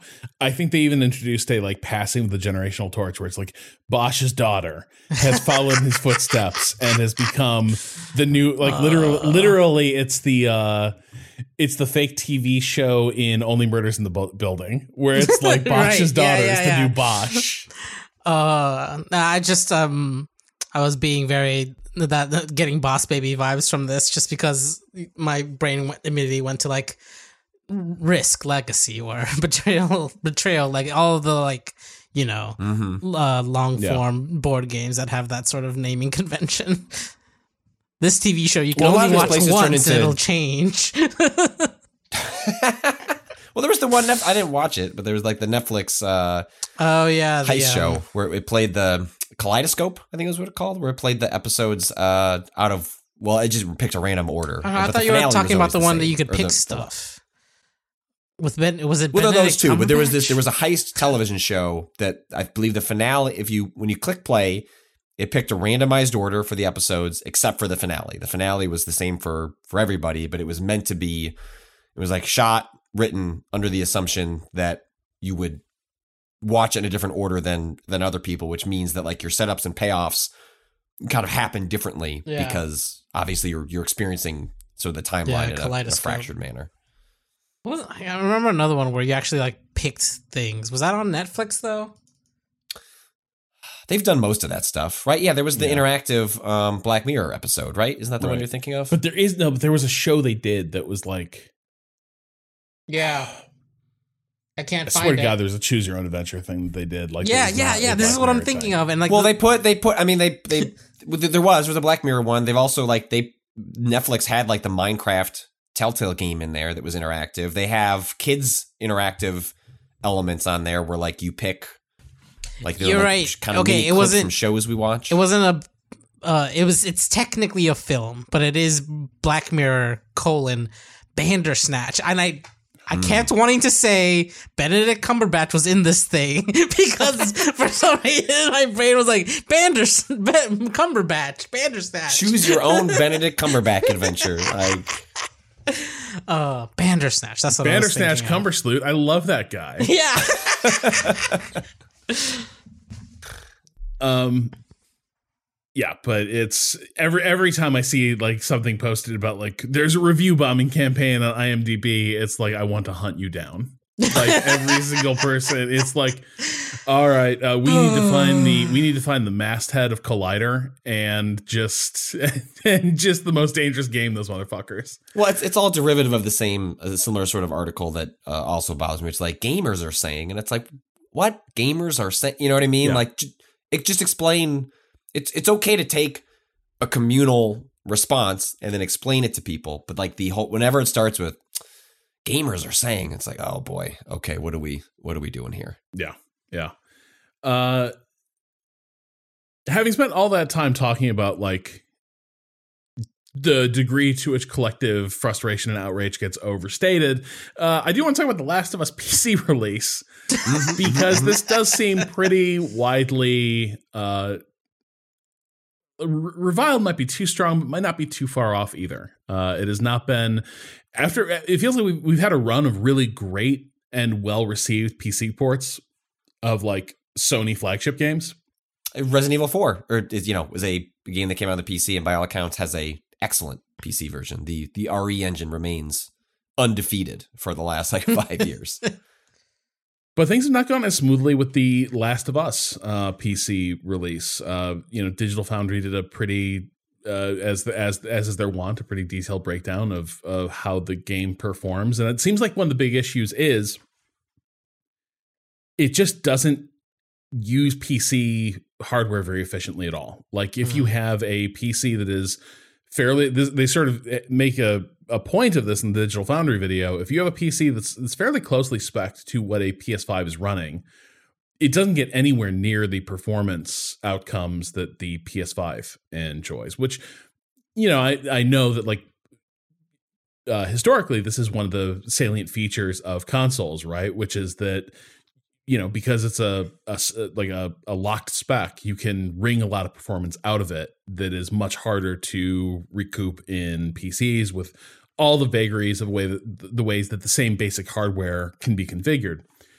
Nevertheless like the pc version seems like a real dog on like mid-level PCs where you're just not getting something that's remotely comparable to what is on PS5 and has a lot of really shockingly poor quality like textures uh for instance that are thrown in there that look for like not just like they're from a generation ago but like maybe two generations ago in places where you get like lots of basically smeared textures uh in places that on the PS5 it's really detailed like legible text even. Um it seems like those issues go away a little bit on higher end PCs but even there I'm not so sure. I was playing around with it this morning uh and one like there's just some things it doesn't do well out of the box that a lot of PC games right now do which is for instance I've got the thing the TV I've got that the gaming PC is hooked up to is a G-Sync uh, capable display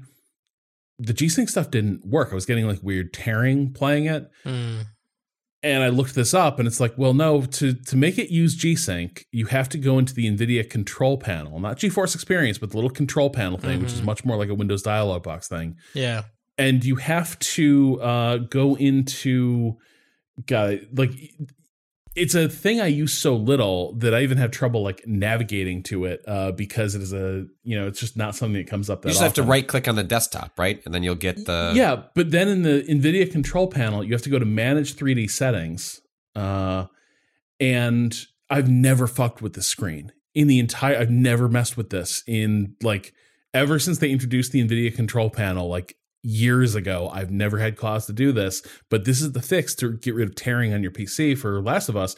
You go into manage 3D settings, you open program settings, and you create specific profile stuff for The Last of Us to basically turn on to let like let your card do its like G-Sync stuff. I mean, this was more common when PC ports were worse. I remember. Yeah. it, it, it always reminded me of uh, similar to like the, the you know the MS DOS, like hit F8 so that I can like do my I can manually figure out my memory load so that I can run Dark Forces, which was like that that was that was my like last use case of that. But I, especially if you have either bad PC ports or an underpowered PC, it would not be totally uncommon for people to recommend like, hey, if you're trying to juice 10 more frames, like you got to go into these like manual NVIDIA settings. But it is, especially given the quality of Sony's PC ports recently, um, and the fact that this was promoted as like a part of Naughty Dog pushing into PC. They've talked about the fact that they want to do, if not simultaneous PC PS5 development, they're like being more cognizant of the PC as a co-platform uh, for things they're doing on going forward. My guess is with uh, uh, Last of Us Factions, uh, the like a, the big multiplayer game we're going to hear about later this year. If that's not simultaneous on PC, my guess is being planned as like if you're doing a PC, if you're doing a multiplayer game, you're going to want to be on PC. Um, I think the one the one thing that is is different here is this was a, from what I understand, a, a like in-house slash co-production with Iron Galaxy Studios, a, a company based out of Chicago who I've got a long history with Dave Lang and Adam Boyes, like conflicts of interest, like out there, like a lot of stuff I've done with with them over at Giant Bomb and other places over the years. But they've also become they're an engineering port house and work uh, with a lot of studios to um, put out games like this.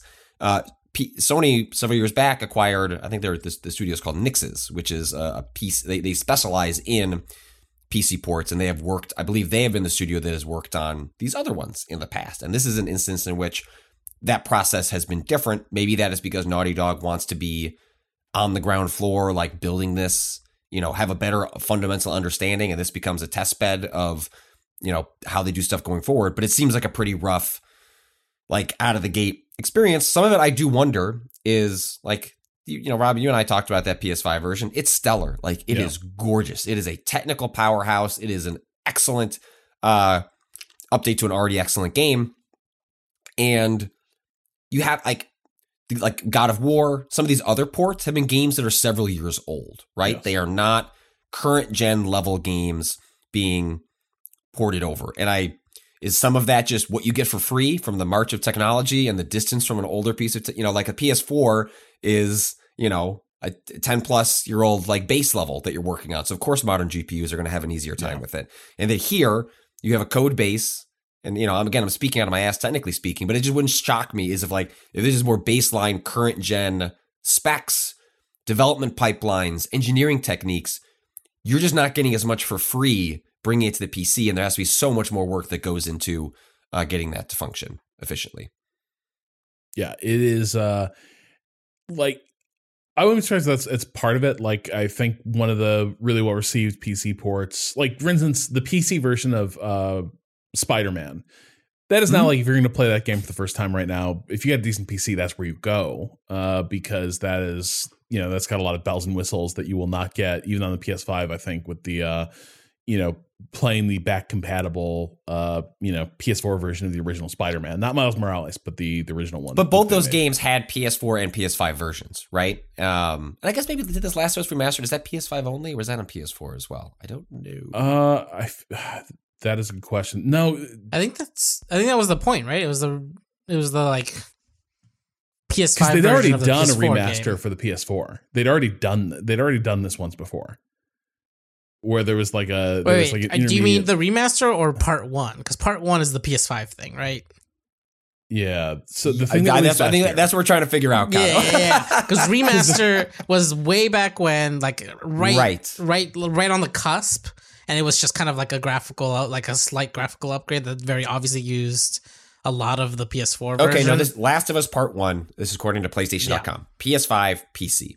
Last of Us Remastered, which is what you're referring to, Kato, was a game that was taking the PS3, bringing it to PS4. And Yeah. so, Yeah. okay, so this this supports my like broader like theory of hey, if this is you know more baseline PS5, whereas like both the the uh the Spider-Man games at least had a PS4 version that Mhm. existed.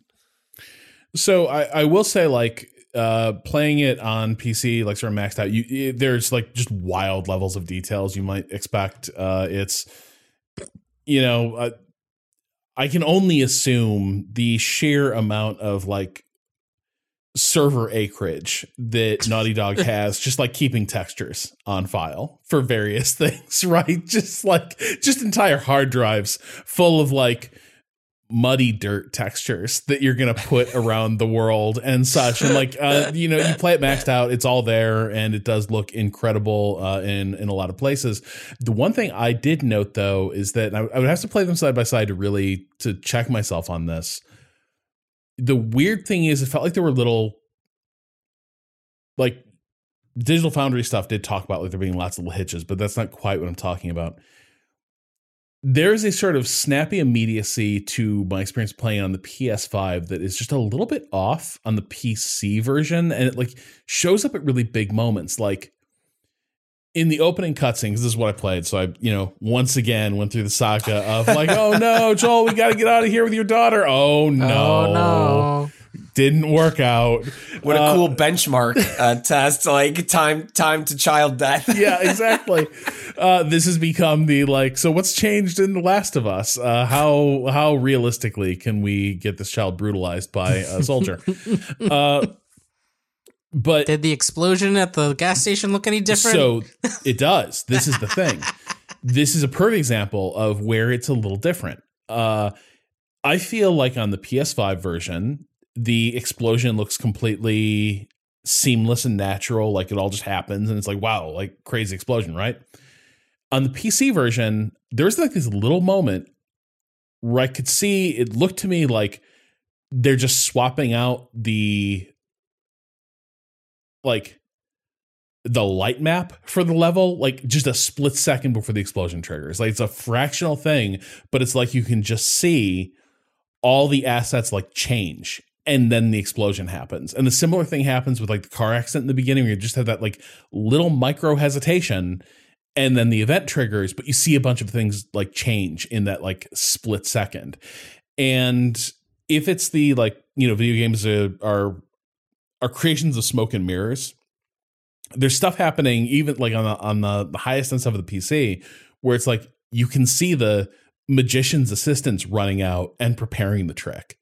It's very it's very slight, Huh. but every time it happened, I was like, oh, like I know how you achieve this now. I can sort of see where like okay, you like models have been swapped out, like the skybox may have just changed. And you never It's just, it's just kind of like when you watch a movie in 4K and Yeah. you can see like the wires, you know, like that, you know, certain things that just because of how it was shot and the technology it was going to be displayed upon, they just Oh, didn't the, account the fucking for Hobbit the increased movies in uh what was it one yeah. uh, at a super high frame rate all of a sudden every piece of fur they were you could tell they were all fake fur like Yeah. Yeah. So it you know, it could be it could be stuff like that, but uh it's it's a weird thing cuz like on the one hand, once once you get into it, once you once you get going, Hmm. It does look amazing uh like uh on a on a new PC, but at the same time, I'm uh, even even in my situation, I'm still not sure it's like a better overall experience in that PS5 version cuz like that thing is just so like nailed down and you know as tight as a drum whereas this thing yes it can absorb having a ton of hardware resources thrown at it but there's just ways it doesn't quite seem to lock together uh quite as successfully as it does on ps5 so There's Uh, there's something profoundly funny that Rob got as close to the sun as possible, got the graphics card to end all graphics card, and then immediately gets delivered a ham sandwich of a PC port that just reminds you that you can throw everything at it and like that's just the nature of PC gaming is like there will always be something that is a little unoptimized, not quite there that just doesn't matter what you toss at it. 64 64 gigs of RAM ain't gonna ain't gonna make this thing sing. well i mean it but the thing is though compared to what people with like more like for instance what is in my old pc that would be a dog shit version of Oh, Last of sure. Us. Yeah, Uh, yeah. If I were playing Last of Us on the capture PC, I'd be like, "What the hell is this? What is this? This this sucks." And so I, I think it is one of those like once this thing's up and running on like PC, it's like it you know wow like there's just you know wild levels of detail that are possible here, but yeah, it is the like yes even sort of maxed out, you still have the yeah if the optimization stuff doesn't go as well uh you can't no amount of hardware is going to save you from that reality uh and then for anyone not in that situation it's just like good luck playing this. Here have a you have a ever ever really like mediocre uh playing version of the last of us. I'm sure with time this stuff gets patched out as i understand it. They've already like they're they're sort of working overtime on like rushing these patches out. I'm sure a lot of this stuff gets ironed out fairly quickly but it is kind of it's just a weird place where PlayStation was kind of like not necessarily setting the bar because there's a lot of people doing great PC ports right now, but this is definitely like an oddity in the run of PC ports that they've that they've put out. Uh, Patrick, before we wrap up on games here, you've been playing some uh, Bayonetta Origins. Yeah, I wanted to revisit this uh, just uh, briefly. I, I, mentioned uh, having played a you know an hour or two of it uh, some weeks back when it, uh, it it originally came out. Bayonetta Origins is a like top down uh, kind of like action uh, game, uh, a different kind of reinterpretation of Bayonetta. You know, which is typically sort of a character action game. You're beating up lots of enemies and, and demons, and and here you have uh, you know you're you're controlling uh, Cereza, which I, I believe at the time I said is Bayonetta, and I think that is true, but it's like Bayonetta from a different timeline. I don't remember exactly how the Bayonetta mythos work, um, but she looks like Bayonetta, and my daughter calls her the cat lady. Um, it's like, yep, that's the cute cat lady. She's like, why doesn't she? Is there like a meow button? No, sorry. Um, and you, you're controlling, uh, you know, uh, uh, a demon uh, in the in on uh, each of the each of the analog sticks, and so you're you're kind of moving two characters at once, and the game is sort of uh, bouncing between those ideas. And I just wanted to pay a compliment to the like eight or nine hours I've played since of a game that just I, I feel like nobody's gonna end up playing this game. It's like a it's like a sixty dollar top down action game that like has the the budget and resources and ambition of a, like a game you'd more commonly associate with the, the name Bayonetta, and like it gets mechanically deep and the story is fun and the music is fantastic. And I it was a game that I expected to play as a podcast game. Just like okay, I'll play like two or three hours of this so I can speak to it on the show, and then like it has it has become a game that I am constantly returning to. Uh, you know, when I've got a couple of minutes, you can always make a little bit of progress in 15, 20 minutes while my kids are doing something. It's it's the one that I'm picking up and playing. Uh, and it's just a real delight, and I, I think it's going to get, get kind of uh, just sort of pass by uh, this year. And so just wanted to, if you had any curiosity about it, hopefully it goes on sale or something at some point, or if you just need a, a push over the edge, I it is it is exceptionally well done and, and really fun to play. And I think the sort of cute aesthetic betrays a more interesting game. Uh, the, the aesthetic works within the context of the game, but I think you can make some preconceived notions about what you'd be getting into. And I actually think it's more uh, more interesting and complex than than you might assume at first blush. So definitely recommend people checking out more of it because uh, I've really been enjoying the hours that I've spent with it since. Yeah, I definitely uh hadn't really tuned into how different this looks from what you expect of a Bayonetta game. Uh, well, yeah. That, like, not only that, and I think you look at that, and you would you uh, your assumption may be not that you should necessarily extract price uh, from a game's look, but I don't think it'd be shocking if you looked at that game. I was like, oh, that must be like a twenty dollar downloadable like like shoot off for the Bayonetta universe. Like, no, like it's a full sixty dollar game that takes like fifteen to eighteen hours to finish. Like it is it is a full ass game um, that I, I'm just re- I'm just really impressed by how much is there, and I think Nintendo kind of fumbled the bag on getting the the word out uh, on it in a way that um, I think people would have uh, you know truly grasped like how interesting uh, it is. it's it's so weird to me. Like like I know where it comes from, but it's so funny to me when it's like, oh yeah, like you you'd sort of expect people to like, you know, think this is a a budget game from from the appearance of it, and it's like I don't know, it's like gorgeous cartoon art. yeah, yeah, it's re- it's really good. Um, it's definitely one of like many games on Switch where it's fine, you know. It's but boy, like if this was game was running at like 4K, like 60 frames a second, like it is it is an art it is an art style that is clearly developed because of the constraints of the Switch, but also despite that being done in connection with the technology it's it's running on, man, like it would look gorgeous if it was just off that Yeah. leash a little bit. Yeah. Um but no no PC version. It was it was enough though that it I uh when I had my kids at the library this weekend, um I like we we check every time to see if my kid can rent Minecraft and I have one copy and it's never there, but it's the first thing we do every single time to see if she can rent it for her Switch. Um Mm. they had Bayonetta 3 and I almost I almost rented it. I was like, "No, I have like four games I'm juggling before Tears of the Kingdom comes out." But I thought about it because this was enough to get me get me back in that mood.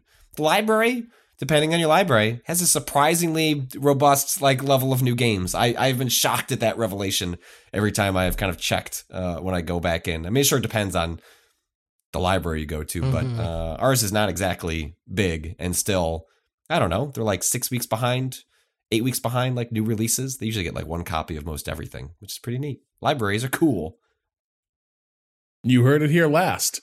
Uh, all right, so let's uh, let's dip into the question before we, bucket before we call it a day here. Remember, you can send us all your questions at gaming@vice.com with the subject line questions. Uh, wanted to read here an email that Brendan sent in about Minecraft and role playing. Uh, Brendan writes in Hi, Waypoint Crew. With all the recent talk and streams of Minecraft, I wanted to share my recent experience with Minecraft roleplay and ask a question alongside it. I have been playing Minecraft for over a decade and couldn't imagine finding anything new or interesting about the game at this point. But a few months ago, I joined a multiplayer server where players roleplay inside the game. Instead of just logging in with a random skin and playing as yourself, you design a character, make up a backstory, and throw them into the world with everyone else. To my surprise, this completely transformed the experience of playing Minecraft for me. Uh, suddenly, I had reasons to build things that would be pointless otherwise. A dusty saloon full of tables and prop drinks becomes a pivotal hangout spot. A spire in the middle of nowhere becomes a point of pilgrimage. Character bits and lore inspire new builds, which in turn inspire new roleplay opportunities that lead to new builds. It's breathed an incredible amount of longevity into a server that would otherwise have been long abandoned. So, my question have any of you ever had a similar experience with a game where some outside component changed the experience and revitalized it for you? Hmm. I mean, this one I could speak to pretty directly because, like, my daughter made like got me interested, you know, kicking and screaming into Minecraft, and it's interesting that you. I don't know if I call it role playing, but it's when I I I was never interested in Minecraft because exact you know exactly what they're speaking to, which is it's directionless. Like, what do you want to do? I don't know. Let's just start digging, and then an adventure will. Uh, whereas I need signposts, I need Mhm. objectives, I need do this, and for me, that is my kid. It is she wants to build this. She wants to go there. And so she becomes essentially my objective signposting because I am there to support the role playing that she is doing in the game. And then that fulfills my desire to have like a big glowing arrow that explains what should I be doing in this space to find the fun. Um, so it, it, it's funny that I, I, end up in a, in a similar space if, if, if, uh, for radically different reasons. And now you can make signposts in the game. That's true. Do you remember that That's recipe? Although, God, I, yeah. Kato just keep me keep me hostage, not allowing me to look at the recipe book. That'll never happen in this household. Look, you gotta you gotta learn. You know, you gotta learn the rules before you can break them. Kat, I'm curious. Do you have anything like this? Not that I can really think of. I feel like, um, uh, the the games that I like tend to engage with uh socially I start by engaging with them socially. I don't know. I haven't had a lot of this crossover Yeah. of like something I've played by myself that then I like introduce a new element to is, is kind of rare. Um yeah.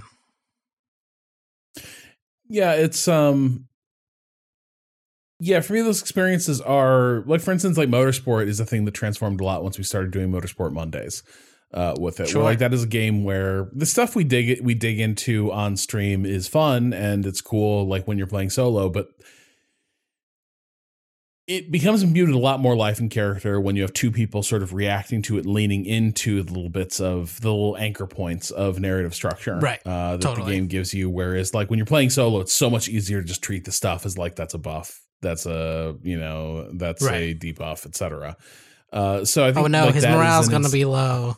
It's like he's he's down bad because he's when going through a breakup is a lot more fun to say and think. I do think like when I was I don't know if this quite qualifies, but I do think I was probably most interested in Destiny at the point where the lore of the world was harder to access in some ways. Uh because it was Mhm. more like I don't know what's the way to put it. It was more archaeological in some ways, where you'd like Sure. go play the game and you discover, you know, you you would discover like this is the Peak Grimoire, right? But it was like you would Mhm. get a fragment of a story, and it would sort of like recast what is otherwise a pretty, uh, you know, very well executed, but nevertheless very standard like loot shooter, Yeah. uh, in a lot of ways. Or, or at the time, maybe with loot shooters being less codified when Destiny came out, it certainly felt like much more of a traditional shooter. But either way, it was one of those things where you know, if you were just looking at Destiny, the game for all its colorful backgrounds and all the production value put into the game, it could be kind of a drab world uh, from the standpoint of like what's happening in it. Uh, what does what does any of this signify? You know, you going out and shooting up a bunch of aliens on the moon for the twentieth time while someone is like, "Oh, let me tell you about Crota. Crota did Crota uh, set my term paper on fire. I can't stop. I can't stop thinking about it. Uh, Crota would microwave fish in the in the microwave and stink up the whole office. Ah, Crota, damn you! And you'd be like, yeah, it's horrible. Bang, bang, bang, bang, bang. Uh, but like when you come across little bits of lore, it would sort of turn the entire thing into this kind of, at the time, very exciting place where is it possible that nobody really knows what's going on in this world because it's it's hidden, right? That we were all sort of all the guardians, all the aliens, that everyone is just kind of like going through the motions and missing what is the actual story here. Um, that stuff was was kind of interesting. It, it sort of made the it amplified the mysteriousness and alienness of that world uh, in ways that I found harder to sustain later uh, in in later periods of of Destiny. Um, but yeah, that's that's probably where where I would go. Uh, Patrick, I've been sort of sitting on this one uh, for for you to come back. Uh, this is oh, I'm not sure anyone signed it, uh, but it's about Roblox and capitalism. Ah, So my ten year old's favorite game is Roblox.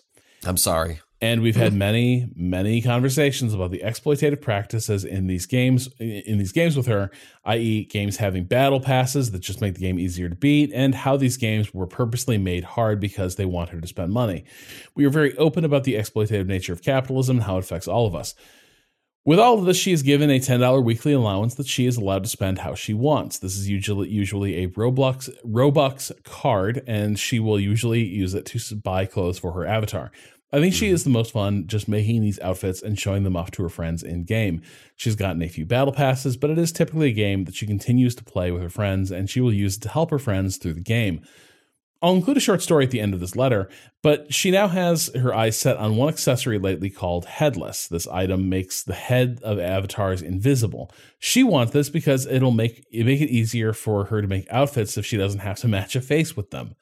But the kicker is that this item is $300 worth of Robux. Ah, I have told her that I will not just give her that money to get it and that I personally think it's a bad idea, but she wants to save and get it herself, and I won't stop her. I figure it'll be a good lesson saving money to get something she wants while also giving her a lot of time to actually think about it. I also tell my partner that we need a money sink, uh, that we all need a money sink moment to realize what we're spending. I had this as a lapsed Magic the Gathering nerd, but she just got into Pokemon cards, so we'll see how long this lasts.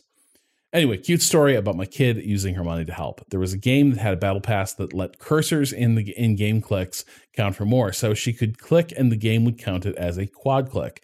And you'd click a button to get coins to buy things in game. She bought this battle pass, loaded up an auto clicker, and set it to click once every millisecond. She flooded the in-game economy and made everyone rich. It was a great moment as a commie parent. Thanks for reading. Fuck capitalism. Go home and take 15 minute bathroom breaks every shift.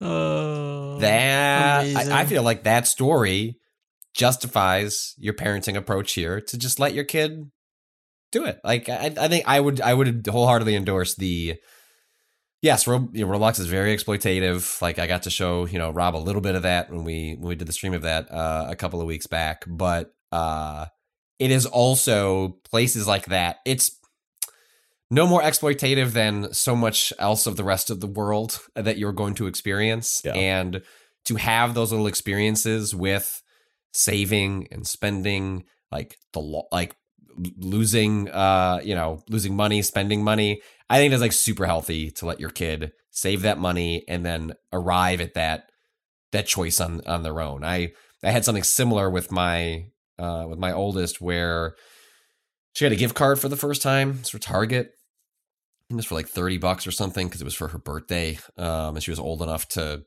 understand that things you know cost more or less and she i tried to explain you know she's this was maybe two years ago so she didn't really understand math quite yet. She understand like basic that numbers are bigger and numbers are smaller but like adding things up or was beyond her. Anyway the point of the story is that i was helping explain she would ask me about things how much they cost and like could she get it with the card and then we got to the end of this and the thing that hung her up was the card itself. So what happens when the money's gone?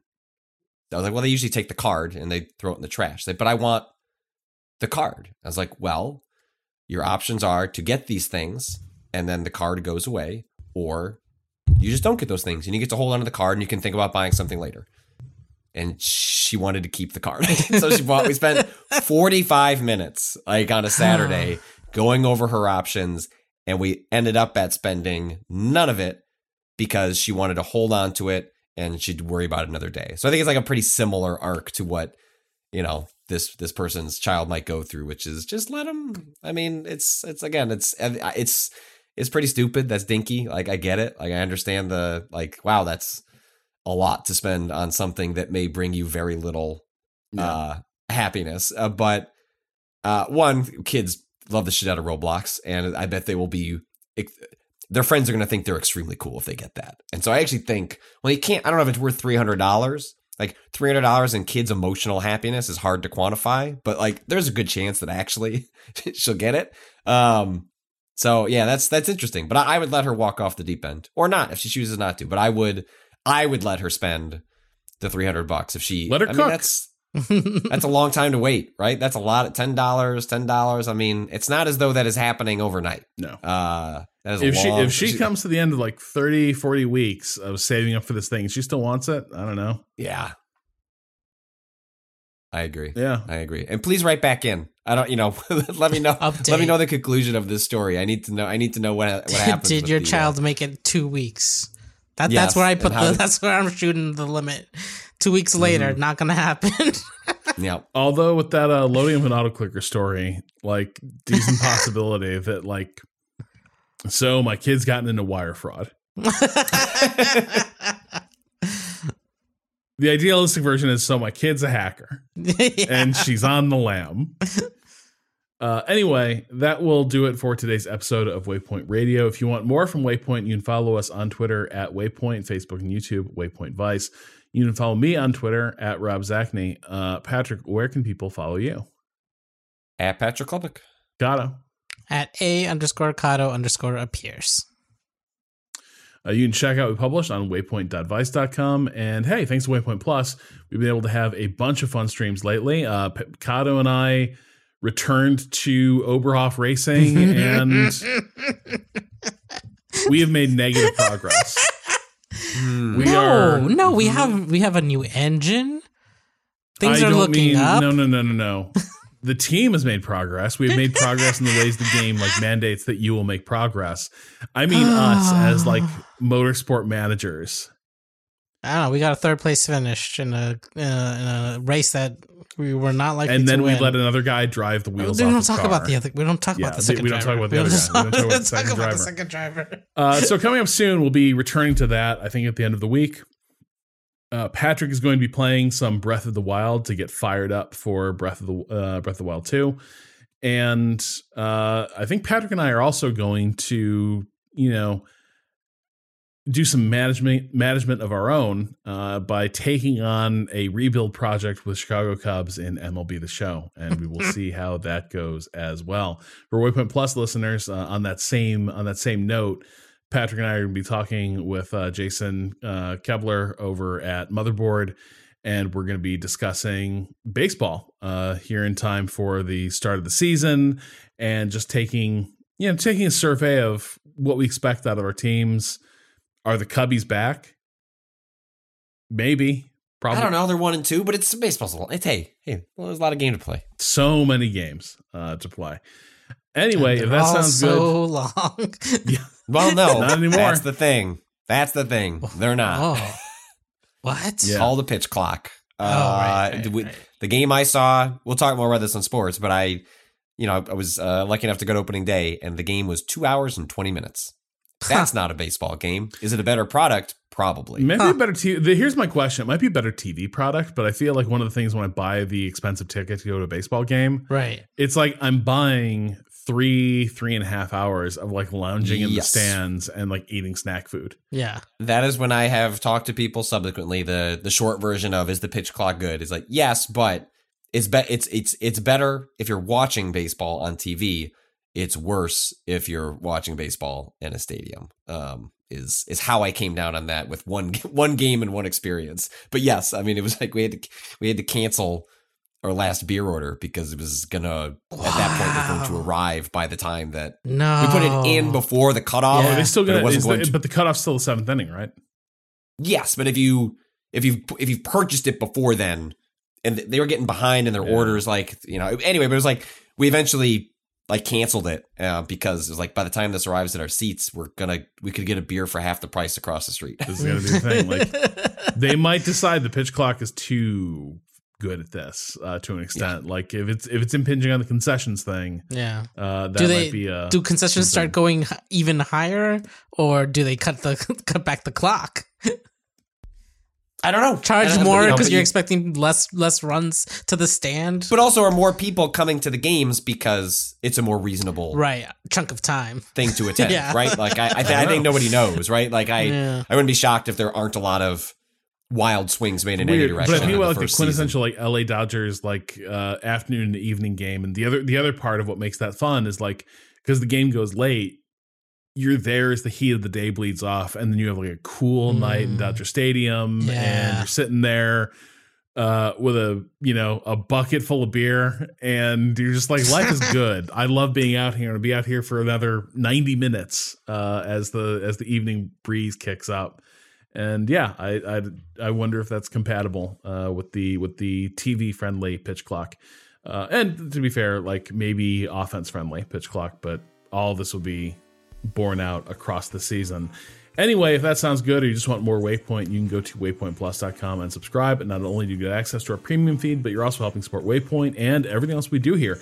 And if you want to show not just support but zeal, go to waypointgeneralstore.com to buy some of our fine Waypoint merch. Our theme music is by Boen. The track is Miss You off the EP Pale Machine. Learn more at waypoint.zone slash B-O-E-N. For now, we are calling time on this this uh, Tuesday. We'll talk to you again on Friday. Until then, fuck capitalism. Go home.